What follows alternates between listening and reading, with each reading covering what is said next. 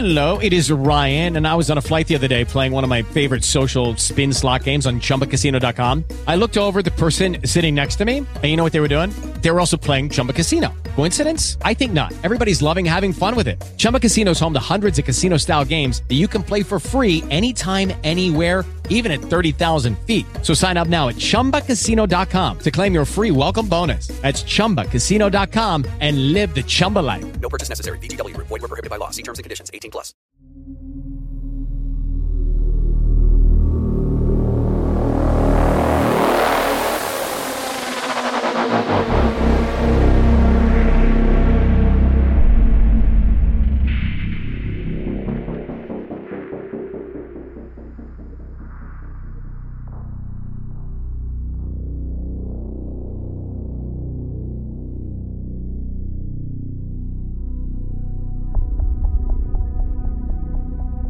Back in 2017, I was a 29 year old guy working as the head of social media for a large supermarket chain here in the UK.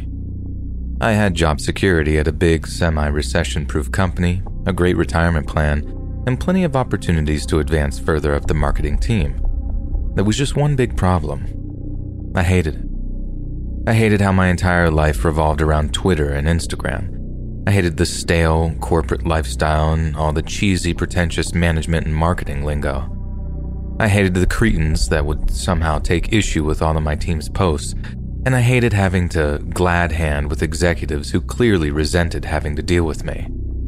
I also felt like I just hadn't enjoyed my 20s enough, having spent more time climbing the corporate ladder than doing all the traveling and partying that brought my peers so much happiness. So one day, I just quit.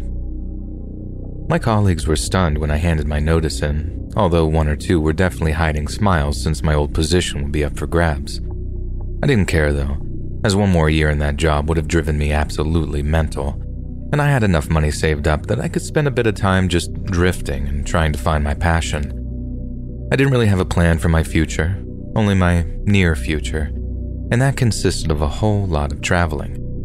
The only question was, where to? Given that I'd earned a B in GCSE Spanish, Central and South America was always on the cards. But after doing a little bit of research on the different countries I could visit, I decided on Colombia. Before you assume, no, my choice had nothing to do with a particular marching powder that the country seems to be famous for, although I'd be lying if I said I wasn't a fan of the show Narcos. It was more of a case of Colombians having a huge passion for football, as well as it being one of the cheaper South American countries. Then, when I heard that they could be very welcoming to tourists, my mind was made up. I paid three months' rent in advance, did a big shop for all things I'd need for travel, you know, big rucksack, hot weather clothing, etc., then started shopping for cheap flights almost right away. Then, once everything was booked, including some initial accommodation, I took a cab to the airport and caught my flight to Colombia. My first stop was Bogota, the capital city. And as incredible a place as it was, with amazing people and amazing food, Bogota isn't where my story occurs.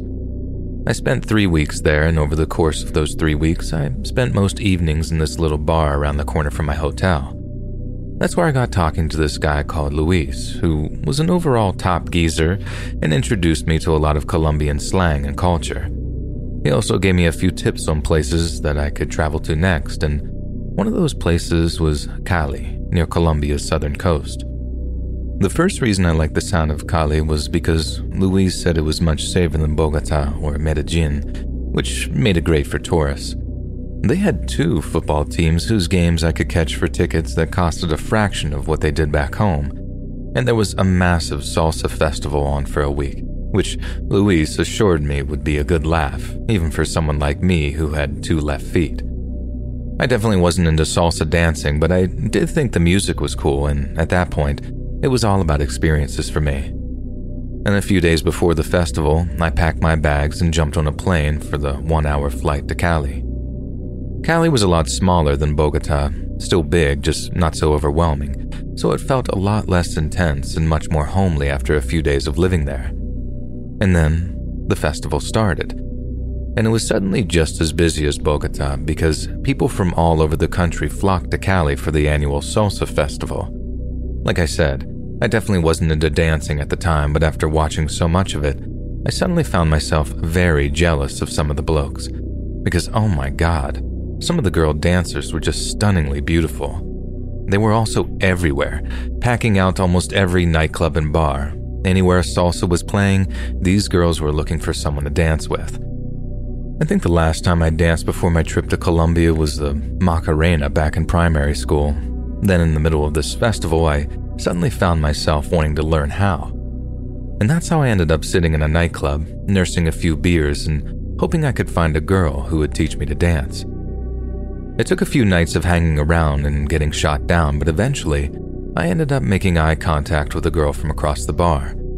It was one of those you make eye contact, then you look away and blush kind of things.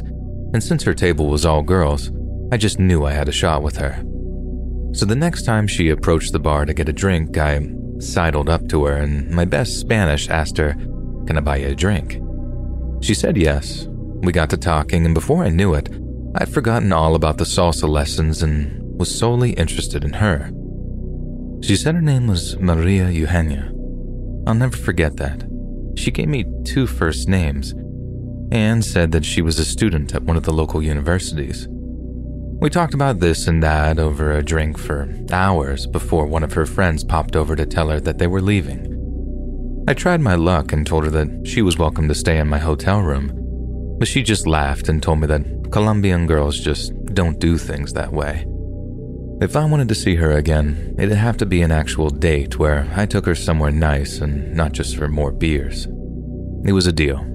I promised to take her somewhere fancy, and she gave me her phone number and asked me to WhatsApp her. A few days later, we met up in a very fancy little cafe for more conversation. She was even more beautiful than I remembered, and her English turned out to be so good that we kept swapping back and forth and sometimes leaning on her English more than my mediocre by comparison Spanish. Maria was just amazing, and I was just over the moon that she was showing any interest in me at all. I'm quite a streetwise person, too. I'd like to think so anyway, and nothing about her behavior was remotely suspicious to me at the time. So, after we grabbed some coffee, we got some food, then ended up going for more beers at a quieter place than the night before. We stayed all night. Then, when the bar kicked out, we bought a few bottles of beer and decided to walk back to Maria's hotel. Only two things. She bought the beers and walked out with them already open, and I'm not sure the place we walked to was her hotel. That's the last thing I remember of that night walking through the warm, humid night and chatting away with this gorgeous Colombian girl.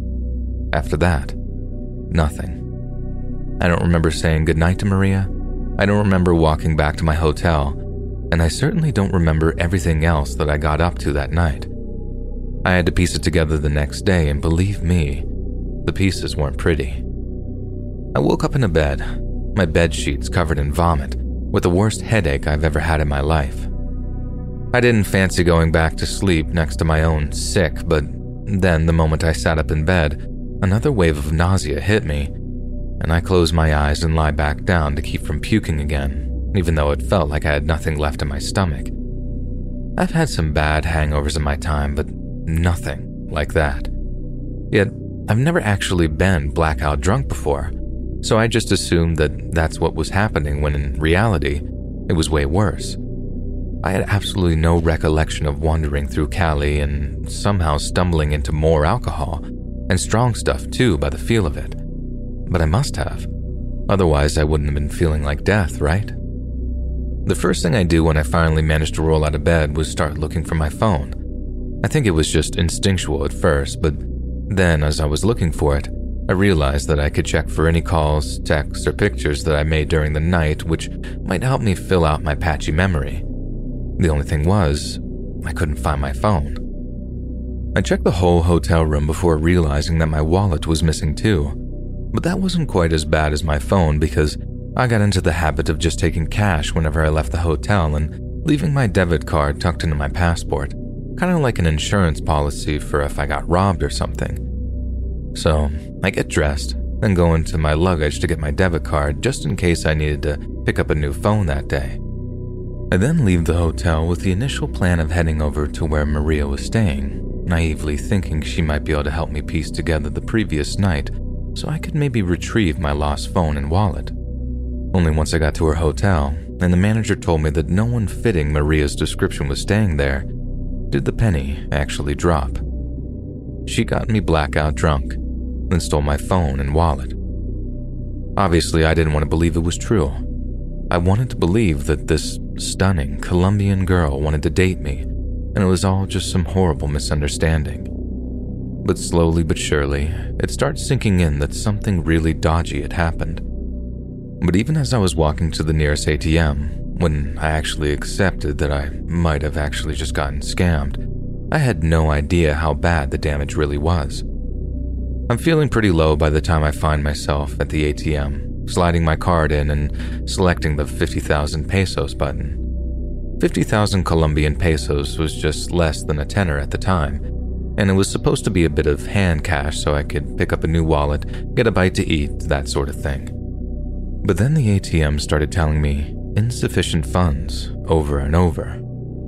I knew I had way more than a tenner in that account, which foolishly was my only bank account at the time, so I honestly just thought the ATM might have been broken.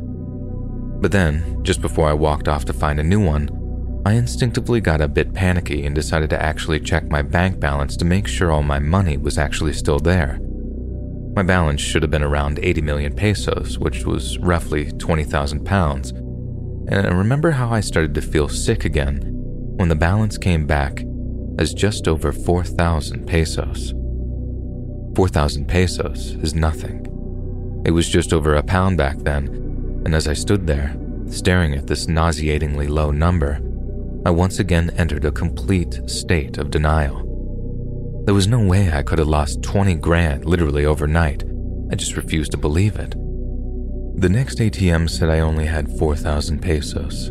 Then the next machine said the same thing. And it finally took a third ATM before it really hit me that I'd lost way more than my phone and my wallet that night. Since I had no phone to call my bank, the first thing I did was go to the nearest police station to tell some officers what had happened.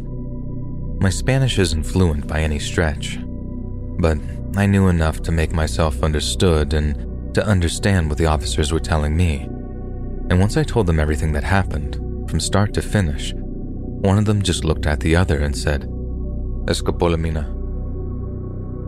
I had no idea what scopolamine was at the time. I didn't even know it was a drug or what effects it had, so the cops had to tell me exactly what it was and how someone had used it to drain my bank account. Basically, scopolamine turns an awake and responsive person into a sleepwalker.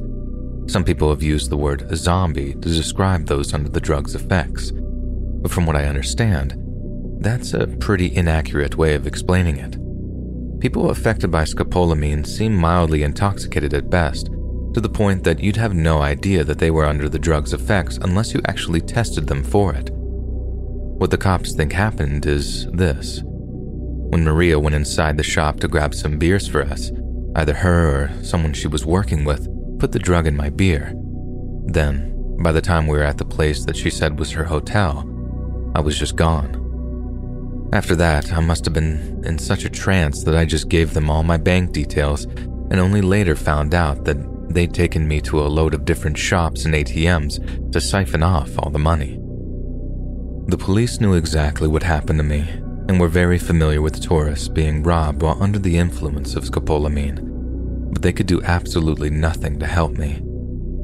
Apparently, prosecuting someone for that kind of crime is very, very difficult, and unless I could bring them a list of places that had siphoned off my money, there was just nothing they could do.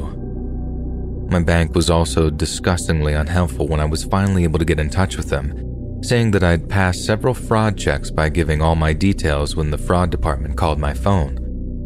I tried explaining that I was under the effects of scopolamine, and although they too seemed familiar with fraud cases involving the drug, they explained that it was a criminal matter and that filing for compensation would be a long and arduous process. I did eventually get a list of the places I'd been robbed, and I was in touch with a Colombian lawyer for a while about criminal charges, but that all fell through after a while when he contacted me to tell me that the police weren't likely to put a case together. The only luck I had was with my bank, who ended up offering me a few thousand pounds in compensation, but I did have to basically threaten them with legal action unless they paid the compensation usually entitled to people who are robbed under duress. I couldn't get victims of crime compensation from the British government either, as it was something that happened overseas, but honestly, I still count my blessings. As I'm sure you can all imagine, scopolamine is a very powerful drug, but people who get spiked with the drug before getting robbed, they're considered the lucky ones. Those that drug people and rob people with it barely know the exact doses to give people, and deaths from overdoses are shockingly common. Many a tourist has been found dead in their hotel room from scopolamine overdoses, and so the fact that I even got to walk away with my life makes me feel very, very blessed sometimes. I ended up leaving South America early, as after getting in touch with my parents via the police station, they sent me enough money to get a plane ticket home as soon as possible. It was a really dark time for me after that, and I felt stupid and depressed for a long, long time. The only thing that actually got me over losing the amount of money was the fact that I could have died. And I just weighed up 20 grand against the end of my life, and suddenly things didn't seem so terrible anymore. I was one of the lucky ones, one of the people who got to leave Colombia with just a bruised ego and an empty bank account. Because there are many people who went to sleep after having their bank accounts drained and never woke up.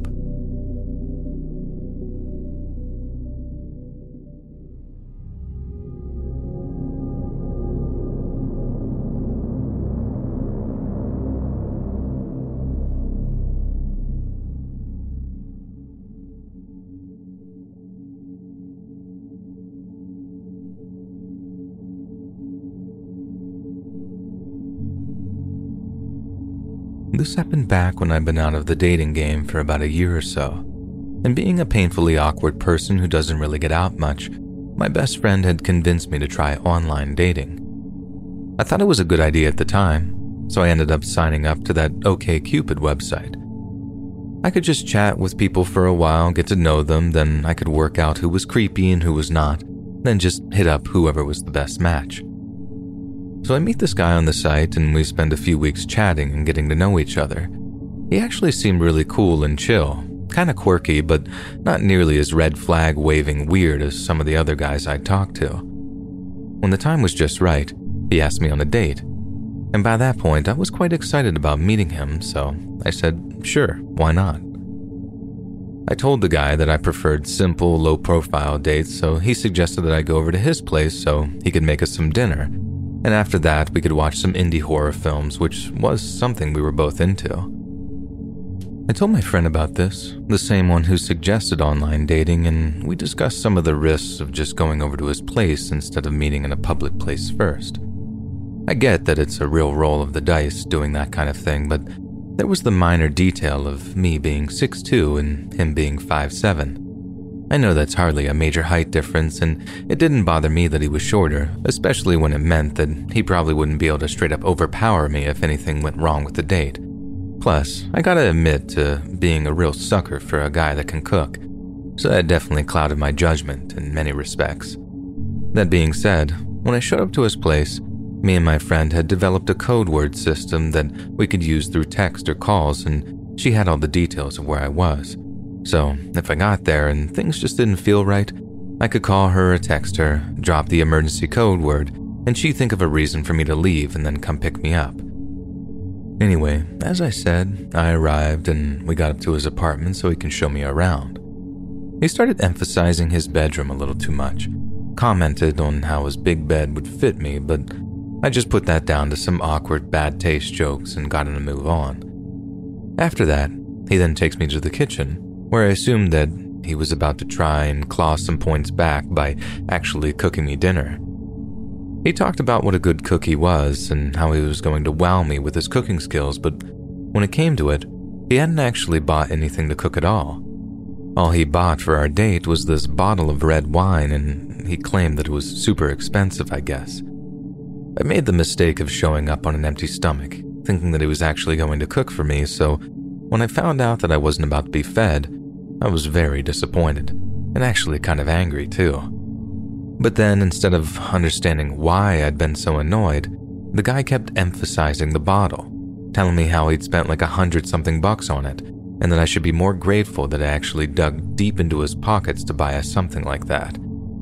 Don't get me wrong, I like wine, but I don't know wine. So to me, that thing could have been the rarest bottle in existence or the cheapest crap from the crummiest liquor store, and I've never have known it. So instead of having dinner, we ended up talking over this bottle of wine, which I'll admit was pretty good, but not something I'd ever pay hundreds for. The first actual red flag I noticed was when it became blatantly obvious that he was trying to get me wasted. There came a point where if I took so much as a sip from my drink, he'd be all like, Want a top off? and pour even more wine into my glass. That combined with the not making any kind of dinner at all, and I started to get very uncomfortable. I still figured that he was just trying to be romantic or whatever, and that he was just dumb as opposed to malicious or predatory. So, after pretty much forcing him to let me eat the remains of a bag of chips and some toast, I felt together enough to just carry on with the date and see where things went. I mean, he was also drinking pretty heavily, and I always figured those kind of guys would like pretend to drink or something just to make their date drink more. But he was chugging that wine down like a trooper, so I just slowed my sips until all the wine was gone, then we headed to the couch for some movies. Anyway, we sit on the couch and I ask what movie he'd pick for us to watch. He'd already picked something out and was keeping it a surprise until I got there and had teased me with a selection all day like, you're gonna love this movie. It's so hardcore, so underrated, stuff like that. Gotta admit, too, I was actually pretty stoked to find out what he'd picked, as I knew that he had good taste and we shared a lot of favorite indie horror movies. But then instead of some hidden gem I'd never heard of, something I could actually take an interest in, something that might salvage what had been a pretty crappy date so far, he pulls out a Serbian film. Now, for those that don't know, a Serbian film basically bills itself as the most graphically gruesome and disturbing movie of all time. I know some people are really into it and can talk for days about all the metaphors, hidden meanings, and theories surrounding it. But me personally, I hate it. It's just an increasingly violent but meaningless mix of gore and adult movies that has zero value past shock. So when he suggested we put it on, I very politely asked if he had anything else in mind because I'd already seen a Serbian film and I wasn't all that excited about watching it again, obviously. But nope, he insists we watch it, picking up on the fact that I wasn't into it and then trying to tell me that the only reason I didn't like it was because I didn't understand it.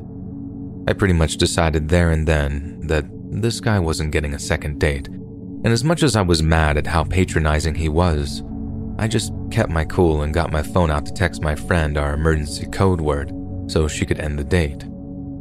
As soon as I got my phone out and started typing, the guy is like vocally irritated when he says, Who you texting? His tone and attitude once again affirmed why he wouldn't be getting a second shot at this, but again, I just kept my cool and replied, uh, Just letting a friend know I'll be home late tonight. This is something me and my friend had already planned out, and it worked like a charm. The guy totally thought that he was in the clear and calmed back down again on the assumption that I was going to give him some or whatever. Then a few minutes later, my girl comes through with the call and puts on an Oscar winning performance that there had been a break in at our apartment. We live separately. The call volume was loud enough that the guy could hear, and all I had to do was act naturally and sell the bit. My friend then asks if I need a ride from somewhere, and I tell her this guy's whole address, down to the zip code, just to subtly let him know that someone knew where I was. I thought I was going to be out of there in maybe 10 to 15 minutes. But then my friend tells me how she had to drive her little sister somewhere and that she was 40 something minutes away. I was livid. It turned out that she had to run an errand for her mom, whose car was in the shop, so I guess it was just bad luck more than her not sticking to the plan. But still, I was pretty horrified to think that I'd have to sit through 40 more minutes of such a gross film with a guy that had gotten way weirder and creepier as he gotten drunker. For the next 30 minutes, I had to sit through the guy giving me this whole thesis on why a Serbian film is the best indie horror movie since the Blair Witch Project, and that the reason it's so horrible is because it's a mirror which reflects a decaying society or some nonsense. As the minutes tick by, increasingly weird and gruesome things are happening. But basically, there comes a point when something super gross is happening and a kid is involved, I'll just say that. I don't want to tell you exactly what happens in the movie, less because of spoilers and more because it's so disgusting that I don't want to type it out. But it gets to this really bad part of the movie, and the guy next to me starts breathing super heavy and loud through his nostrils. He'd also insisted on turning the lights off, by the way, which admittedly I did agree to. But then picture the sound of heavy breathing right next to you in a dark room, and you understand how creeped out I was. I gave my head the tiniest little turn, straining my eyes to see what he was doing, and saw him just staring at the screen. First time he'd been quiet for pretty much the whole movie. I then actually turned to face him to say, You good, dude? And after giving me this weird little groan of, Uh, huh? Actually scoops up the couch a little to be closer to me, like so close our hips are touching. I tell him, Whoa there, buddy, way too early for that move. But he just sort of whines again and replies, Why not? Thankfully, it really was coming close to pickup time, so I could use that as an excuse as to why we couldn't start doing anything. But then he saw it the exact opposite way. Because I was leaving soon, he felt all entitled to getting a little something. Two waves of grossness hit me, one after the other. The first was how poorly he timed his little move on me, coupled with the actual physical contact. Both made my skin crawl, but the second wave of grossness hit me way harder because that's when I considered what had actually prompted his little finesse attempt. He'd been staring super intently into some of the grossest, most obscene stuff I'd ever seen on film, and that's what had him wanting to make out. I cannot overstate how completely creeped out I was. I remember recoiling a little, but then he tried to put his hand on my thigh, and then that was it. I was out of there. I didn't care if I had to wait in the street outside, I was not spending another minute in this creepy, handsy guy's dark apartment. I grabbed my purse, stood up, then told him, I'm sorry, I have to go. After that, I just marched towards the apartment front door and hoped that he wouldn't try and make a scene in the hallway. He didn't actually follow me outside, which I'm grateful for, honestly. But somehow what he did was way, way worse in terms of how terrifying it was. Picture me walking down the apartment's hallway, almost total darkness, praying that he wasn't about to run up behind me to kill me. And then all I hear in the dark is this screech, and I mean screech of, You're not leaving! I just zoomed for the door. Somehow got it open after panicking that the guy had locked it somehow, then bolted downstairs and out of the apartment building.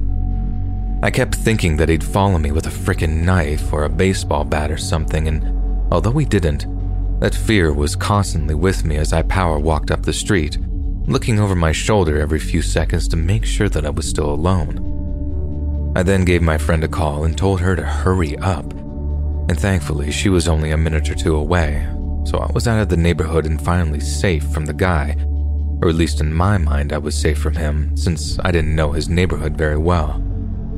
The whole car ride back, I was telling my friend how a weak start to the date had just descended into this total nightmare, and the whole time she's cringing so hard until I got to the part about that scene of the movie and how he'd reacted to it.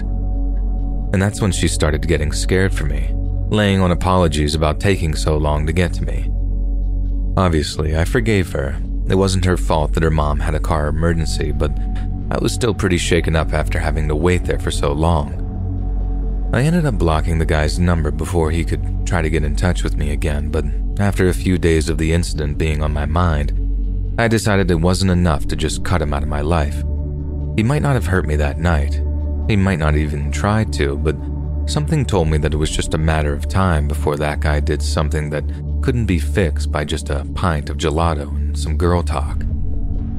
I know it's not illegal to go on a bad date with anyone, and I know this might make me sound like a total Karen in many ways, but I ended up calling the cops just to tell them what had happened. They agreed that it wasn't illegal to be bad at dating, and I knew trying to pursue assault over his thigh touch thing would just be pointless. But the cops were cool in that they said that they keep his name on file just in case anything came up in the future, and they actually thanked me for letting them know, too. That made me feel like I might have actually done something to prevent anything really bad from happening in the future, and part of me hopes the cops went over to warn him, but maybe that's just wishful thinking on my part. What I do know is how that experience totally warned me off of online dating for a few years, and it wasn't until Bumble came out that I actually started dipping my toes back into the water. I know, I wasn't hurt, and I can say that in a world where so many young women's lives are snatched away by violent men, what happened that night still terrified me. And I'd never have guessed the guy was like that from our few weeks of talking online. But number one thing I learned from it Always, always meet in a public place that you know well for a first date, and always have an escape plan.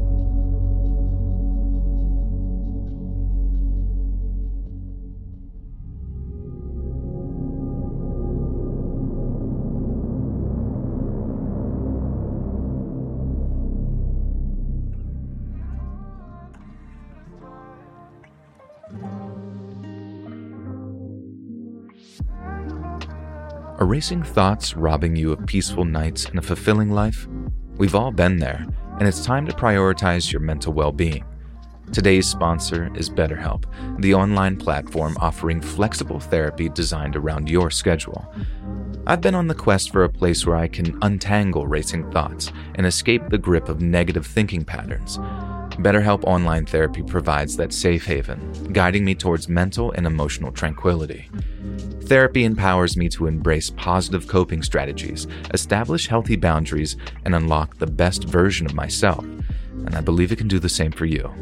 And the best part BetterHelp is entirely online, seamlessly fitting into your life. Just complete a brief questionnaire and you'll be matched with a licensed therapist who truly understands your unique needs. Plus, you can switch therapists at any time at no extra cost.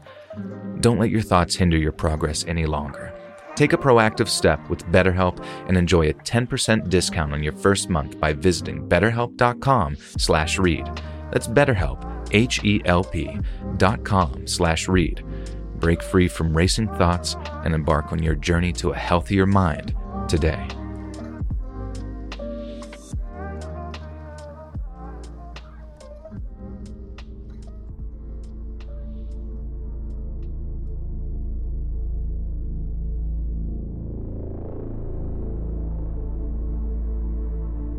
This all happened during my first year in uni. I once agreed to go on a date with a very good looking guy that also seemed pretty nice, so obviously I'm chuffed. He'd approached me in the city center, saying he recognized me from uni. Then he laid down loads of charm before asking me out, so I decided to see how it would go. First date, he started by being a gentleman, you know, holding the door open for me, pulling out my chair, that sort of thing. He was actually pretty good at conversation, too. Things felt natural and chilled. We had a nice dinner, too, but then when it came to the end of the night, he started to really push into the physical, whereas I was in no hurry at all. I had to straight up tell him to back it up because I am not that type of girl. I didn't know nearly enough about him to trust him, and honestly thought he was smart enough to respect that. But after that date, he started constantly texting me at all hours and would get irritated to the point of threatening if I didn't message him back. The last straw was when he called me 12 times in the middle of the night, each call coming one after the other. There were a bunch of weird messages like, Why aren't you answering when I need you? And I just couldn't take any more from him. I was very straight and curt. I told him he needed to back off and chill out, but his response was to tell me that he was in love with me. I felt these intense, twin feelings of cringe and dread. Cringe because of how obviously cringe it was to say that so early, then dread because I realized getting rid of this guy would be a total ordeal. I texted back something like, I have no idea how you can think that because you've barely gotten to know me and I hardly know you. He then followed up with this barrage of texts that continued long into the night, and each one somehow got more and more creepier as the night went on. I remember he'd always send two messages, real quick, one after the other, and one pair was like, in all capitals, Why aren't you answering? I thought you were the one, and you can't even text or call? That's messed up. Then he'd follow up with, Don't make me come find you. He mostly kept to that same pattern for the whole time that he was texting me that night. One text would frighten the life out of me, then the other would read like he was trying to convince me that it was all my fault, or that I shouldn't be so scared of him, even though he just said something incredibly scary. I wish that I had been somewhere other than my uni dorm, which was away from where all my friends from lecture were staying because there was no one there to stop me reading his messages. I know I should have stopped for the sake of my own sanity, but at the same time, I just couldn't stop reading them. I remember wanting to know if he had actually found me, or had said anything like, I'm on my way to you, and I wanted to know if I really needed to worry about my safety, so I just kept on soaking up all this horrible words and threats until I just turned my phone off and cried myself to sleep. The next morning, I demanded that he delete my number and stop contacting me because he was scaring me. He responded by trying to call me roughly 30 times throughout the day. Then, when he realized that I wasn't going to answer, he texted another night until I turned my phone off. One morning, I had to be up for 6 for work, and I must have forgotten to put my phone on Do Not Disturb because it just started screeching my ringtone on the bedside table, waking me up in the process. When I saw that it was his name on the screen, I just lost it. I actually answered the call, then proceeded to give him what for. I told him that his behavior was disturbing, and that I truly thought that he needed help, and that I really didn't know him enough to be at the receiving end of this, how I just didn't bloody deserve it. I think he was just in shock that I answered the call in the first place because he just broke into apologies and started telling me how sorry he was that he'd been so immature. I could barely get a word out as he told me how if I gave him another chance, I'd be glad that I did, and that we were so right for each other and he was just overwhelmed by it all. I thought I was rid of him, but to hear how he was just so completely deluded and over emotional about a first date was as scary as it was depressing. I just went with the nuclear option I told him I didn't want to see him again, and that if he contacted me again with any threatening messages, I'd be going straight to the police. He didn't even respond when I told him that. He just went all quiet, either out of sadness or out of rage. Then, after a few seconds of silence, I just hung up. The next month or so was pretty blissful. I didn't hear from him at all, and the whole incident went from being a fresh wound to something I joke about with friends. Then suddenly he starts writing me on Facebook, commenting on all my pictures and posting all kinds of stuff on my wall. I had naively lowered all my privacy settings so that people I met at uni could contact me easier, as I was still a first year and I wanted to network. Big mistake on my part. And as much as I blocked and reported him as quick as I could, in my mind, the damage was already done. As some of the people I'd met over the year now thought that I had some weird obsessive boyfriend. After that, he started sending me emails that said things like, I can't stop thinking about you. Sometimes I see you around and it kills me that I screwed up my chances with you. You're such a decent person, but it's pretty messed up how you handled things. I didn't reply. I just made sure to block all his social media and email addresses as I figured showing him any attention at all would just make things worse. That definitely seemed to work for a while, as his attempts at communication dropped off completely but then things escalated in a way that was even creepier than his attempts to talk to me online. So during the last few months of my first year, I managed to get myself a part time job at a little cafe in the town center. Then, towards the end of one shift, my colleague started talking about some guy who had been sitting across the road from the cafe on some steps and how he'd been there for hours. I got this sinking feeling right away and asked one of them what the guy looked like, and they pretty much described my stalker to a T. When I went to make sure that it was him, basically praying that it was just some kind of coincidence, my stomach dropped when I saw him sitting there, staring at the front windows of the cafe. We made brief eye contact for a second, then I went straight into the back of the house to tell the manager what was going on. She was brilliant about the whole thing and told me to stay in the little manager's office to phone the police while she went out to tell the guy that the police were on their way and he shouldn't be hanging around outside a girl's workplace waiting for her to leave. Over the next week or so, I was in touch with a police officer who asked me to share all records of times the guy had communicated with me, especially all the threatening messages he'd sent me. Luckily, I'd had the presence of mind to screenshot the more violent and threatening messages just in case I had to actually go to the police. I didn't want it to be an empty threat. I wanted to be able to really show the guy that I meant business so the police could show up at his place or give him a call to let him know that they knew what he was up to. And that's exactly what they did. They gave him a call to check his thinking, as the one officer put it. Then after that, he didn't attempt to contact me again. That incident of stalking at the cafe was the last interaction I had with the guy, but it wasn't the last I heard of him. A whole year later, I was talking with a girl in the smoking area of a pub I was drinking at, and the conversation got on to student dating. She started telling me how she'd gone on one date with a guy that she thought was really handsome and charming, and he turned out to be a complete nightmare. I asked her how he was a nightmare, and she basically described the exact same behavior I'd been subjected to the year before. I asked her if the guy was named Liam, and her jaw dropped before saying, Yes, how did you know? I then spilled my guts on how the exact same thing happened to me, then basically told her to do all the same things I did screenshot messages, forward them to the police, and most importantly, do not engage. She seemed really, really grateful to be talking to someone who knew what she was going through, and we kept in touch to make sure Liam left her alone too.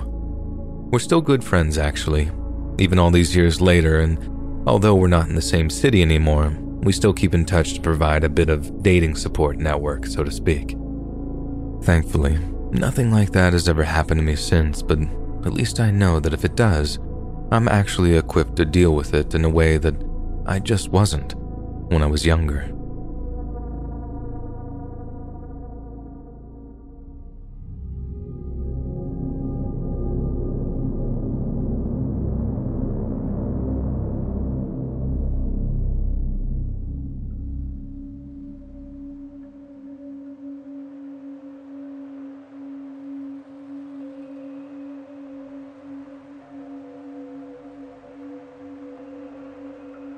Back when I was 24, I tried my luck at plentyoffish.com.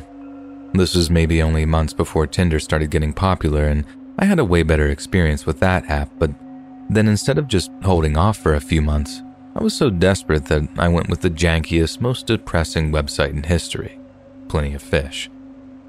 When I was using it, there seemed to be a lot of really sad looking divorcees who put their last few chips on finding love online. I mean, all power to them. They deserve it, and I hope they find someone. But reading all the stories of divorce and wanting to remember what real love feels like as a 24 year old guy, it was just uber depressing sometimes. But then, after a month or two of striking out, I get talking to this cute girl who's the same age as me, and as the days go by, we really started hitting it off. We had to wait until I was home from college in December to actually meet up, but she was great conversation, and she was so cute, so I don't mind waiting to date her.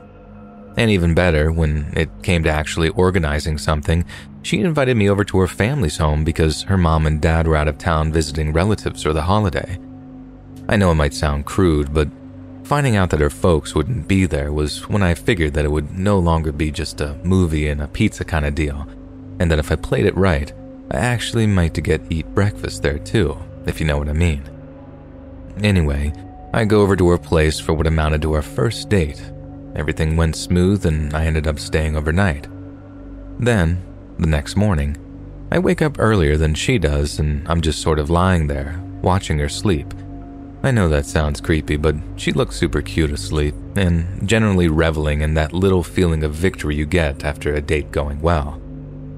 The next thing I know, I hear the front door open and slam as someone enters the house downstairs, and instantly I'm rolling out of bed to get dressed because there's no way I want my first introduction to her parents to be just appearing in their house having obviously slept with their daughter. Me rolling out of bed wakes her up too, and when she hears someone downstairs, she starts freaking out and telling me to hide as we begin hearing someone walking up the stairs. I just throw on what little clothing I had in reach, then basically dived under the girl's bed and kept really, really still and quiet. Seconds later, I see the door open and the feet of the guy I assumed was her dad walking into her room. But then the way he started talking to her was not how any dad talks to his daughter. At first, I assumed the worst, like they had some kind of really unhealthy relationship or something, especially when I heard them kiss, and it sounded a lot like it was on the lips. But then, as they carried on talking, I realized that they definitely weren't father and daughter, and that my date had some kind of weird sugar daddy relationship with this guy while living in his house. The idea of getting caught by that guy and not the girl's dad had me way, way more scared for some reason. But then, when he said that he was going to go take a shower, I breathed a sigh of relief knowing that I actually had an escape route. The second the guy left the room, I scrambled out from under the bed and started putting the rest of my clothes on, whispering to the girl, like, What the actual F were you thinking putting me in danger like this? She's just like, oh my god, I'm so sorry. I didn't think he'd be home so soon. She didn't even address the fact that it wasn't even her parents' place, and I was so mad about all the things she'd lied about that I didn't even bother to bring them up. After all, the priority was getting dressed and getting out of there. I figured since the guy was in the shower, I'd have at least a window of like five minutes to get down the stairs out the front door without him being any the wiser. But then, right as I walked out of the girl's room and onto the upstairs landing, the guy walks out of the bathroom in nothing but a towel, and we lock eyes right there and then. There's just this brief moment where all he says is, Who are you? and then he sort of just looks over my shoulder at the bedroom and quickly puts two and two together. I started running down the stairs before he even reacted, but I knew that he was chasing me just from the sound of him screaming right behind me. I ended up struggling with the front door for a second, just long enough for him to grab me by the shirt, but somehow I managed to pull myself out of his grip and get some more distance between us.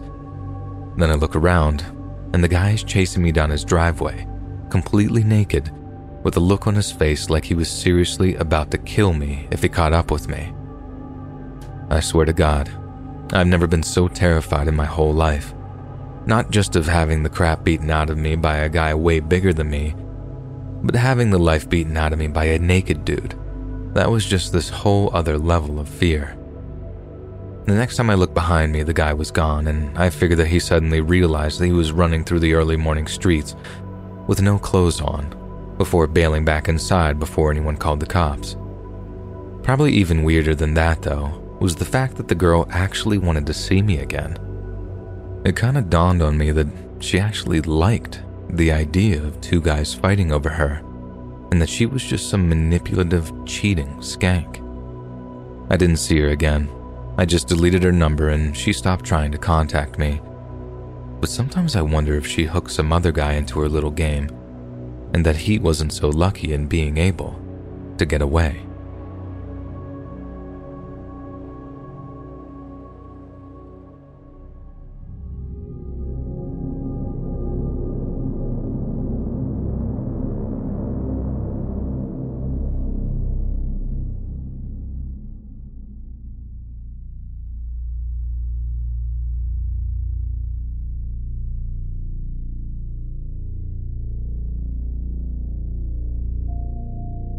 I ended up going back to this guy's apartment after what had admittedly been a great first date. But when I got there, it turned out that he lived like an absolute savage. Just to be clear, I wasn't actually planning on giving him anything. I was just really vibing with him and didn't quite want the conversation to end so early. His kitchen smelled like death. His bathroom was disgusting, and I swear to God, I spotted some kind of brown red stain on his pillowcase as I walked past his bedroom. I was on the verge of just ghosting right then and there, but I figured no one's perfect and his cleanliness was something that we could just work on if we ended up being a couple. But then, he mentioned something about having a kid he never saw, and when I asked why he didn't get to see them, if his ex was a psycho or something, he just said something like, Nah, I have no interest in being a dad at this stage in my life. I really didn't like that answer, so I pretty much just ended the date minutes later by telling him that I was tired and had to be up early the next morning. He obviously didn't take that very well, as I think it was kind of obvious that I just decided that I wasn't into him based on his attitude towards his ex and how he kept his apartment. But still, he lets me leave and I head down to my car to drive back home. Then, as I'm backing out of his apartment's parking lot, I see something rushing towards my car out of the corner of my eye.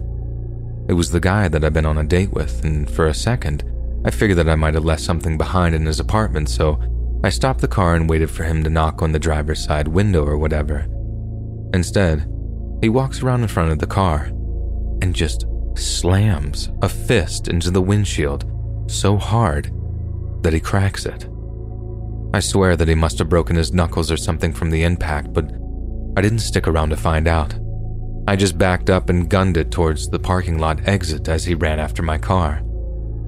I was instantly shaking so hard that I had to pull over after a few minutes of driving, and I called my mom to tell her what had happened. She ended up taking an Uber to where I was parked so she could drive me back to my apartment, as I was honestly worried that I might cause an accident or something. It was definitely the single worst date I'd ever been on, and it was really weird because it started out so well. I guess you just can't tell a lot about a person until you actually see how they live.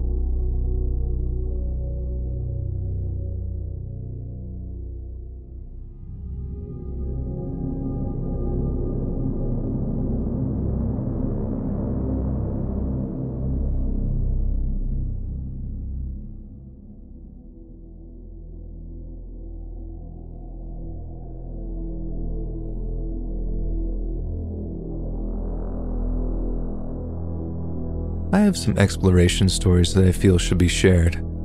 I work as a contractor for this maintenance crew, but since we're a rather small team, jobs often get split up.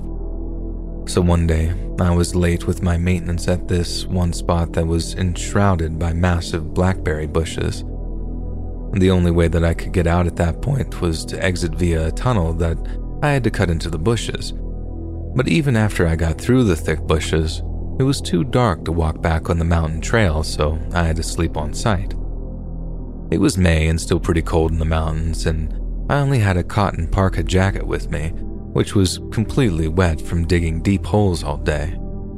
Along with this, I had a small utility tarp that I was using to mix soil, but I didn't have any cord to create a faux tent. I used my pack and bags with soil conditioners as a pad and the tarp as a blanket. Falling asleep was easy, but the actual sleep itself was rough. In the middle of the night, in absolute darkness, I woke up hearing frightening sounds that I obviously can say I've never heard before. Every five seconds, I'd hear what sounded like cries from a large bird, but the sound was emanating from behind the blackberry bushes, and I could tell that it was screaming at me. If I were to estimate from the sound of it, this animal must have had a voice box about the size of a pig or dog. I mean, you could tell that it was large. But soon I noticed that there were also several other cries, and they were circling around my sleeping spot. And this went on for a good hour. Absolutely terrifying, and I still don't know what it was. Another time, I hiked to a location that I needed to get to that night. On my way there, Apparently, a storm had broken off quite a few large branches from some trees, and I had to move them out of the way. They were massive, making it difficult to move through the thicket. Only an adult would be able to move them. When I was walking back about two hours later, around dusk, I was absolutely sure that nobody else was around me, just me and nature. As usual, I could hear the birds' warning cries from the storm and could see every spider web overstretching the path that I had avoided previously. I could see fields of goldenrod still untouched. I'm only mentioning this because I need to hammer home that once again, I'm absolutely sure that there was no other living person around here at the time of this. But when I came back to the section of the path, the branches I had moved earlier were now moved back into the middle of the path. There was zero chance that they had just rolled back onto the path as I rolled them down a slope. There isn't even a parking lot or a nearby road. Something picked up those branches, walked them up the slope, and placed them where I had once moved them from. I've never seen a single soul in that area. Another thing that scared me quite a bit was an experience I had during winter. I was sleeping in just a sleeping bag in a section of the forest that I thought I knew quite well, and I had my campsite on a small elevation overlooking a small glade. There was light snowfall, and the dark clouds above in the night sky were moving fast and occasionally revealed the stars. There were no other sounds, so you could hear everything quite clearly. However, after some time, I was sure that there was something in the woods that is laughing in a mischievous, perfidious fashion right at the other side of the glade. It occurred a few times per minute, but sometimes there was nothing at all for a while. I estimated the origin of the sound to come from slightly higher up, as if something would be sitting in the branches above, as if I was being watched by whatever it was. Coyotes can't climb trees, that's more of a feline trait. However, based on these observations, I think that there was a spirit in the forest that can be benevolent or malevolent depending on what you're doing there. All of these events happened during a time where I had been intruding or messing around with the forest in these locations, so that might be a reason why this happened. I know it's weird to pinpoint in on forest ghosts, but ever since I got recruited to a different employer, I am now only going out for recreational hikes, and nothing like this has happened again. The next one is much more unsettling. The horrifying story of John Jones, a 26 year old young man who decided to explore narrow tunnels on November 24, 2009, with his brother, Josh. What started as a simple exploration into the Nutty Putty Caves west of Utah Lake would turn into a nightmare. John grew up in the area and was even familiar with the caves since he visited them several times. He knew what safety measures he had to take to explore them since they contain a network of tunnels narrow enough for a person of average height to pass through with hands and knees. That faithful November 24th, Josh decided to organize an exploration of the Nutty Putty Cave since John was visiting Utah and would be staying for the holidays. John, who had always liked exploration, accepted, along with nine other people, including friends and family. However, his wife Emily was expecting their second child, so she didn't go. Finally, the group arrived at 8 at night and began to descend through the caves. They wanted a challenge to pass the narrowest tunnels of the place, and for this, they needed to make a series of stealth movements. An hour after having entered the caves, the group separated into a formation called the Birth Canal, which would send them to narrower caves in the shape of a circle. But John ended up choosing the wrong path and got into a rather narrow tunnel one that, when advancing each time, would get narrower and narrower. Moments passed, and he realized that this was not the tunnel he was looking for. The more he got in with his head and arms, the harder it was to return out. He was stuck, and he thought that the only way to get out of that mess was to continue ahead, not knowing that there was no way to turn back. Terror took hold of the situation. John exhaled and sucked air out of his lungs to be able to flatten his chest. Then he advanced further. However, fate took a hold when John went to take a breath again. His lungs expanded, leaving him trapped under pressure inside the cave. He was alone, and when he struggled and tried to back away, the flashlight that was on his forehead fell off, getting him lost in the tunnel and leaving him totally in the dark. While John was calm, his brother Josh had found his legs and tried to pull him out, but he couldn't so he told John that he would go to seek help. The cave where John was found was so deep that the rescue team took more than an hour to reach the scene because it was so narrow. Only a person with a certain bodily characteristics could enter so that they would not be trapped either.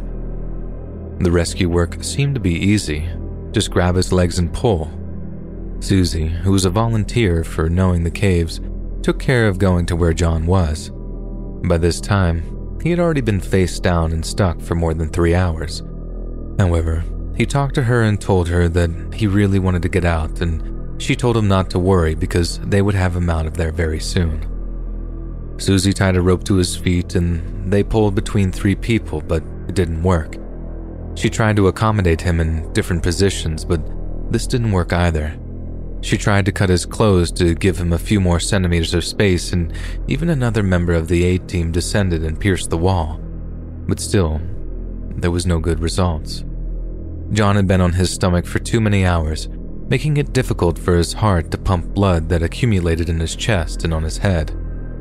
The rescuers did everything in their power, like using a pulley system as they did years ago with another young man in a similar situation, but that other person was much smaller. John was 6 feet and weighed 189 pounds, so the pull was so painful that everyone began to fear the unthinkable.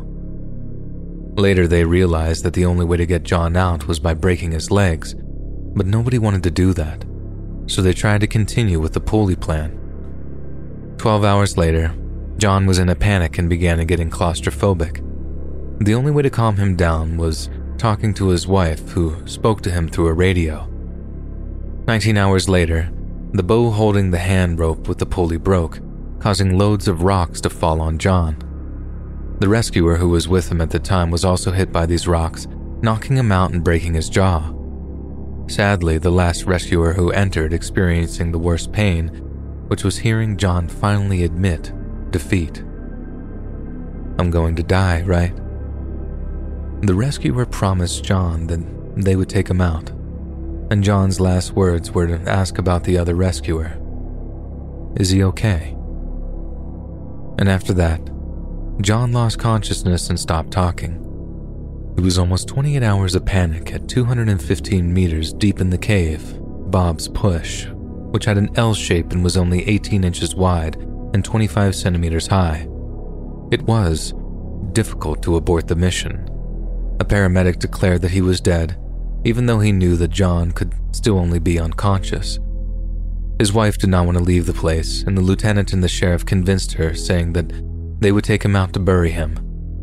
But everyone knew that this would not happen either, just as it was impossible to try to get him out alive when he could push and wiggle without life.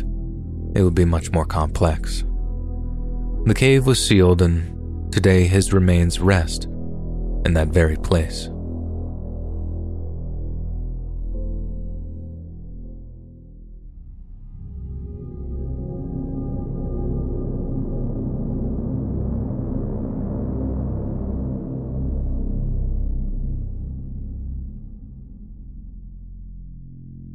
Hello, it is Ryan, and we could all use an extra bright spot in our day, couldn't we? Just to make up for things like sitting in traffic, doing the dishes, counting your steps, you know, all the mundane stuff. That is why I'm such a big fan of Chumba Casino. Chumba Casino has all your favorite social casino style games that you can play for free anytime, anywhere with daily bonuses. That should brighten your day a little.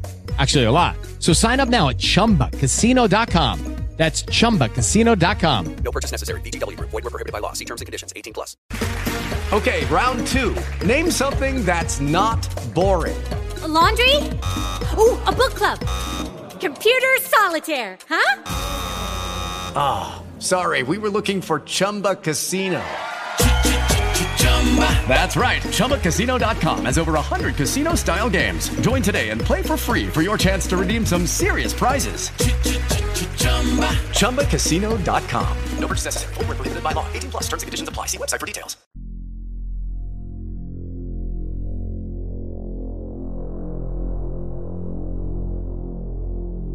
Hey X, I've got something interesting enough to bring me here to post this. I hope some of you can perhaps give me some insight as to what I experienced. I was just another average 8 or 9 year old kid living in Utah, wasting a summer vacation while life was still fun. Out behind my house, practically in my backyard, was a huge embankment at the mouth of a canyon coming from some nearby mountains. There was a drainage pipe that acted as an outlet for the little water that came down from the canyon at the base of the wall, right above this big old pile of accumulated sand. It was like a perfect natural sandbox with a natural garden hose providing a constant, steady trickle of water. This was easily visible from the back windows of my house, and this allowed for my mom to watch me play from within the house, and she'd let me mess around all day at the base of the pipe. Back then, I was a huge dinosaur nut and had a bunch of those nice, cool collection models that a destructive kid like me should never have. I would take a bucket full of these out to what I'll just call the sandbox every day and would create little river systems, immersing myself in some fantasy anarchist society that I'd created for my dinosaurs. I would sit out in the sun for hours and get sunburned pretty much every day with a neighborhood kid who was kind enough to tolerate me. I believe I did this on and off for the majority of the first half of the summer, and the way kids pass time, man, it's something else. In mid July, it started to rain more, and one night we got hit with a decent thunderstorm. I lay in bed that night, no doubt anticipating the new mud pit environment I'd be able to play in the next day. I got so excited that I could barely sleep that night, and so I got up at an hour that no doubt upset my parents and headed right out to my sandbox, not even bothering to wait for my friend. When I arrived, a significant amount of water was coming out of the pipe, and a small pond had formed where I usually played. I played with my newly created lake for about half an hour as the sun rose a little bit. By this time, it had to be 7 or 8 in the morning, and I was sticking dinosaur toys in the shallow mud and trying to balance other toys on pieces of floating wood debris. When something floated next to my hands. I went to push it away because it was on a collision course with one of my improvised boats, but ended up recoiling from it. You know, when you're a little kid and something startles you so badly that you don't even scream? You just kind of stare and retreat back a little while your heart jackhammers in your chest. That's what I did. Whatever this thing was that floated up next to me, it was about the size of a guinea pig. And I'm using an animal as a comparison because whatever it was, it was definitely something organic. But it sure wasn't any animal or living thing I had ever seen or seen ever since. And it still freaks me out to think about, honestly. It floated in a low current region at the edge of the pool for a few seconds, and I got a decent look at it. It had that fatty pink gray waterlogged color of something that had been dead and in the water for a little while, but not yet decomposing or falling apart. It definitely had a head and a torso, from which trailed half a dozen tentacle like things splayed out around in the water, with a couple dragging in the mud. The thing was hairless, nor did it look like it even had hair, but it wasn't scaly either. But the worst of all was its face. Not a human face, not even close, but definitely a face. It reminded me slightly of the face of a pug or bat, all wrinkled and flat. It had a toothless, slack open mouth, and I could see one of its eyes, which had that dead, custard like color. I was so scared that all childish desire to examine it or poke it with a stick was gone. I quickly retreated back to my house and told my mom what I had seen. My mom seemed both worried and interested, and accompanied me back out so I could show her. By then, the current had carried it away, along with a couple of my dinosaurs, which to me at the time was almost as equally as upsetting as seeing the dead corpse itself. We looked around and found one of the dinosaurs, but never found the body or any remnants of its tentacles. I was too nervous to play there for the next couple of days, which worried my parents because I really loved playing out there. They tried to convince me that it was just a decaying dead animal, and so eventually I got over it and went on playing. A few years later, when I was 13 or 14, the whole incident flooded back in my mind, and I tried to explore up the canyon to see if I could find anything, but of course, I didn't. I never forgot the way it looked. I know it could partially be explained away as the result of a creative, childish mind, or that it really was the decomposed remains of something else. But I remember it very clearly, more clearly than any other childhood memories. I had searched the internet for explanations and haven't found anything. I have even looked into cryptids and the like, but nothing fits its description to a T.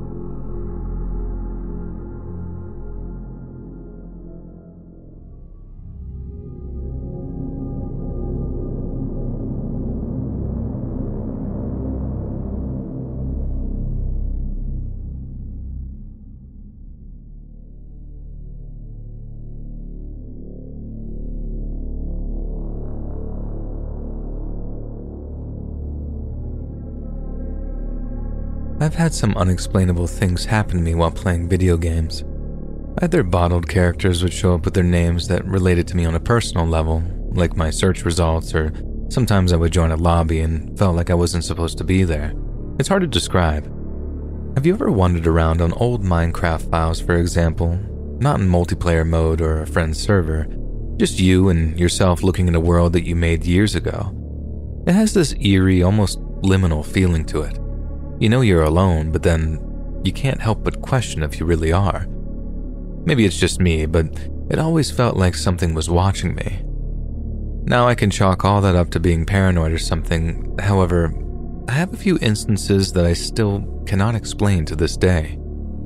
Example 1. This isn't anything paranormal, but once, whilst playing The Elder Scrolls Oblivion about 10 years ago, I fought an enemy called Goblin Assassin during a quest where you're asked to defend some farm from a goblin horde. Afterwards, I repeated the quest multiple times in several different playthroughs, and I've never encountered the Goblin Assassin again. I rummaged through everything in my folders. It doesn't exist in the game's files. It doesn't exist in the test room. I have absolutely no explanation for it. Example 2. I have a Mandela effect with Fable 3 of all games. There's a level toward the end of the game where your character and his mentor, Walter, travel to a distant land to discover some true evil that was coming to threaten the world. In the process, you both get separated and trapped in a dark tomb. Now, I distinctly remember a part of that level where you play as Walter, who is cripplingly afraid of the dark. He can't fight and just slowly walks through the dark ruins with a torch while some dark ambience plays around you. Stuff like statues falling, shadow monsters showing up and disappearing in the distance, etc. This all happened until, at the end, where he's captured and you go back to your character. I remember it even more clearly because Walter's dialogue the entire time is just him angrily saying, balls, balls, balls, over and over again through the course of the scene. A friend and I, who were playing it at the same time, made it into a dumb meme as well. We would talk about that level and start to repeat the word balls over and over again as a goof. Well, turns out that never happened. Walter just disappears when you're separated. There's no segment when you can't fight and are forced to walk. The game just plays like normal, spawning enemies to fight in a dungeon. Still no idea what happened, and it feels like I'm being gaslit every time I search for it on Google. Example 3. I don't know if this counts as paranormal, but there was this group of quests in a Fallout game that revolved around a small group of people. I remember them all having similar names to people that I knew when I was growing up. Most of them were unique names too, or at least unique spellings. As the player, I had to read about the group, their final moments, and learn about how they died. I couldn't save them either, because they're already dead by the time you get to their hideout. Another time, in Fallout 3's The Pit, I remember playing it on the PlayStation 3 at the time, Long story short, there was a quest involving a baby, Marie, who was deemed as a cure to everything resistant to radiation, poison, trog degeneration, all that stuff. However, due to me having the cannibal perk and also due to me being super bored that day, I clearly remember choosing an option to eat the baby at the end with my cannibal perk. The game prompted a dialogue box calling me a monster and completely tarnishing my karma in the game. But everywhere I look, I'm just told that I was playing some sort of unofficial PC mod. Problem with that is, I never played PC. I was playing this on the PS3, plus my internet was terrible back when the DLC was released, so I'd remember downloading something like this because it would have taken ages to finish and install. I can't explain what happened, but I know that I remember clearly getting the text box after eating the baby and being like, man, that's awful but cool they respected the immersion all the same.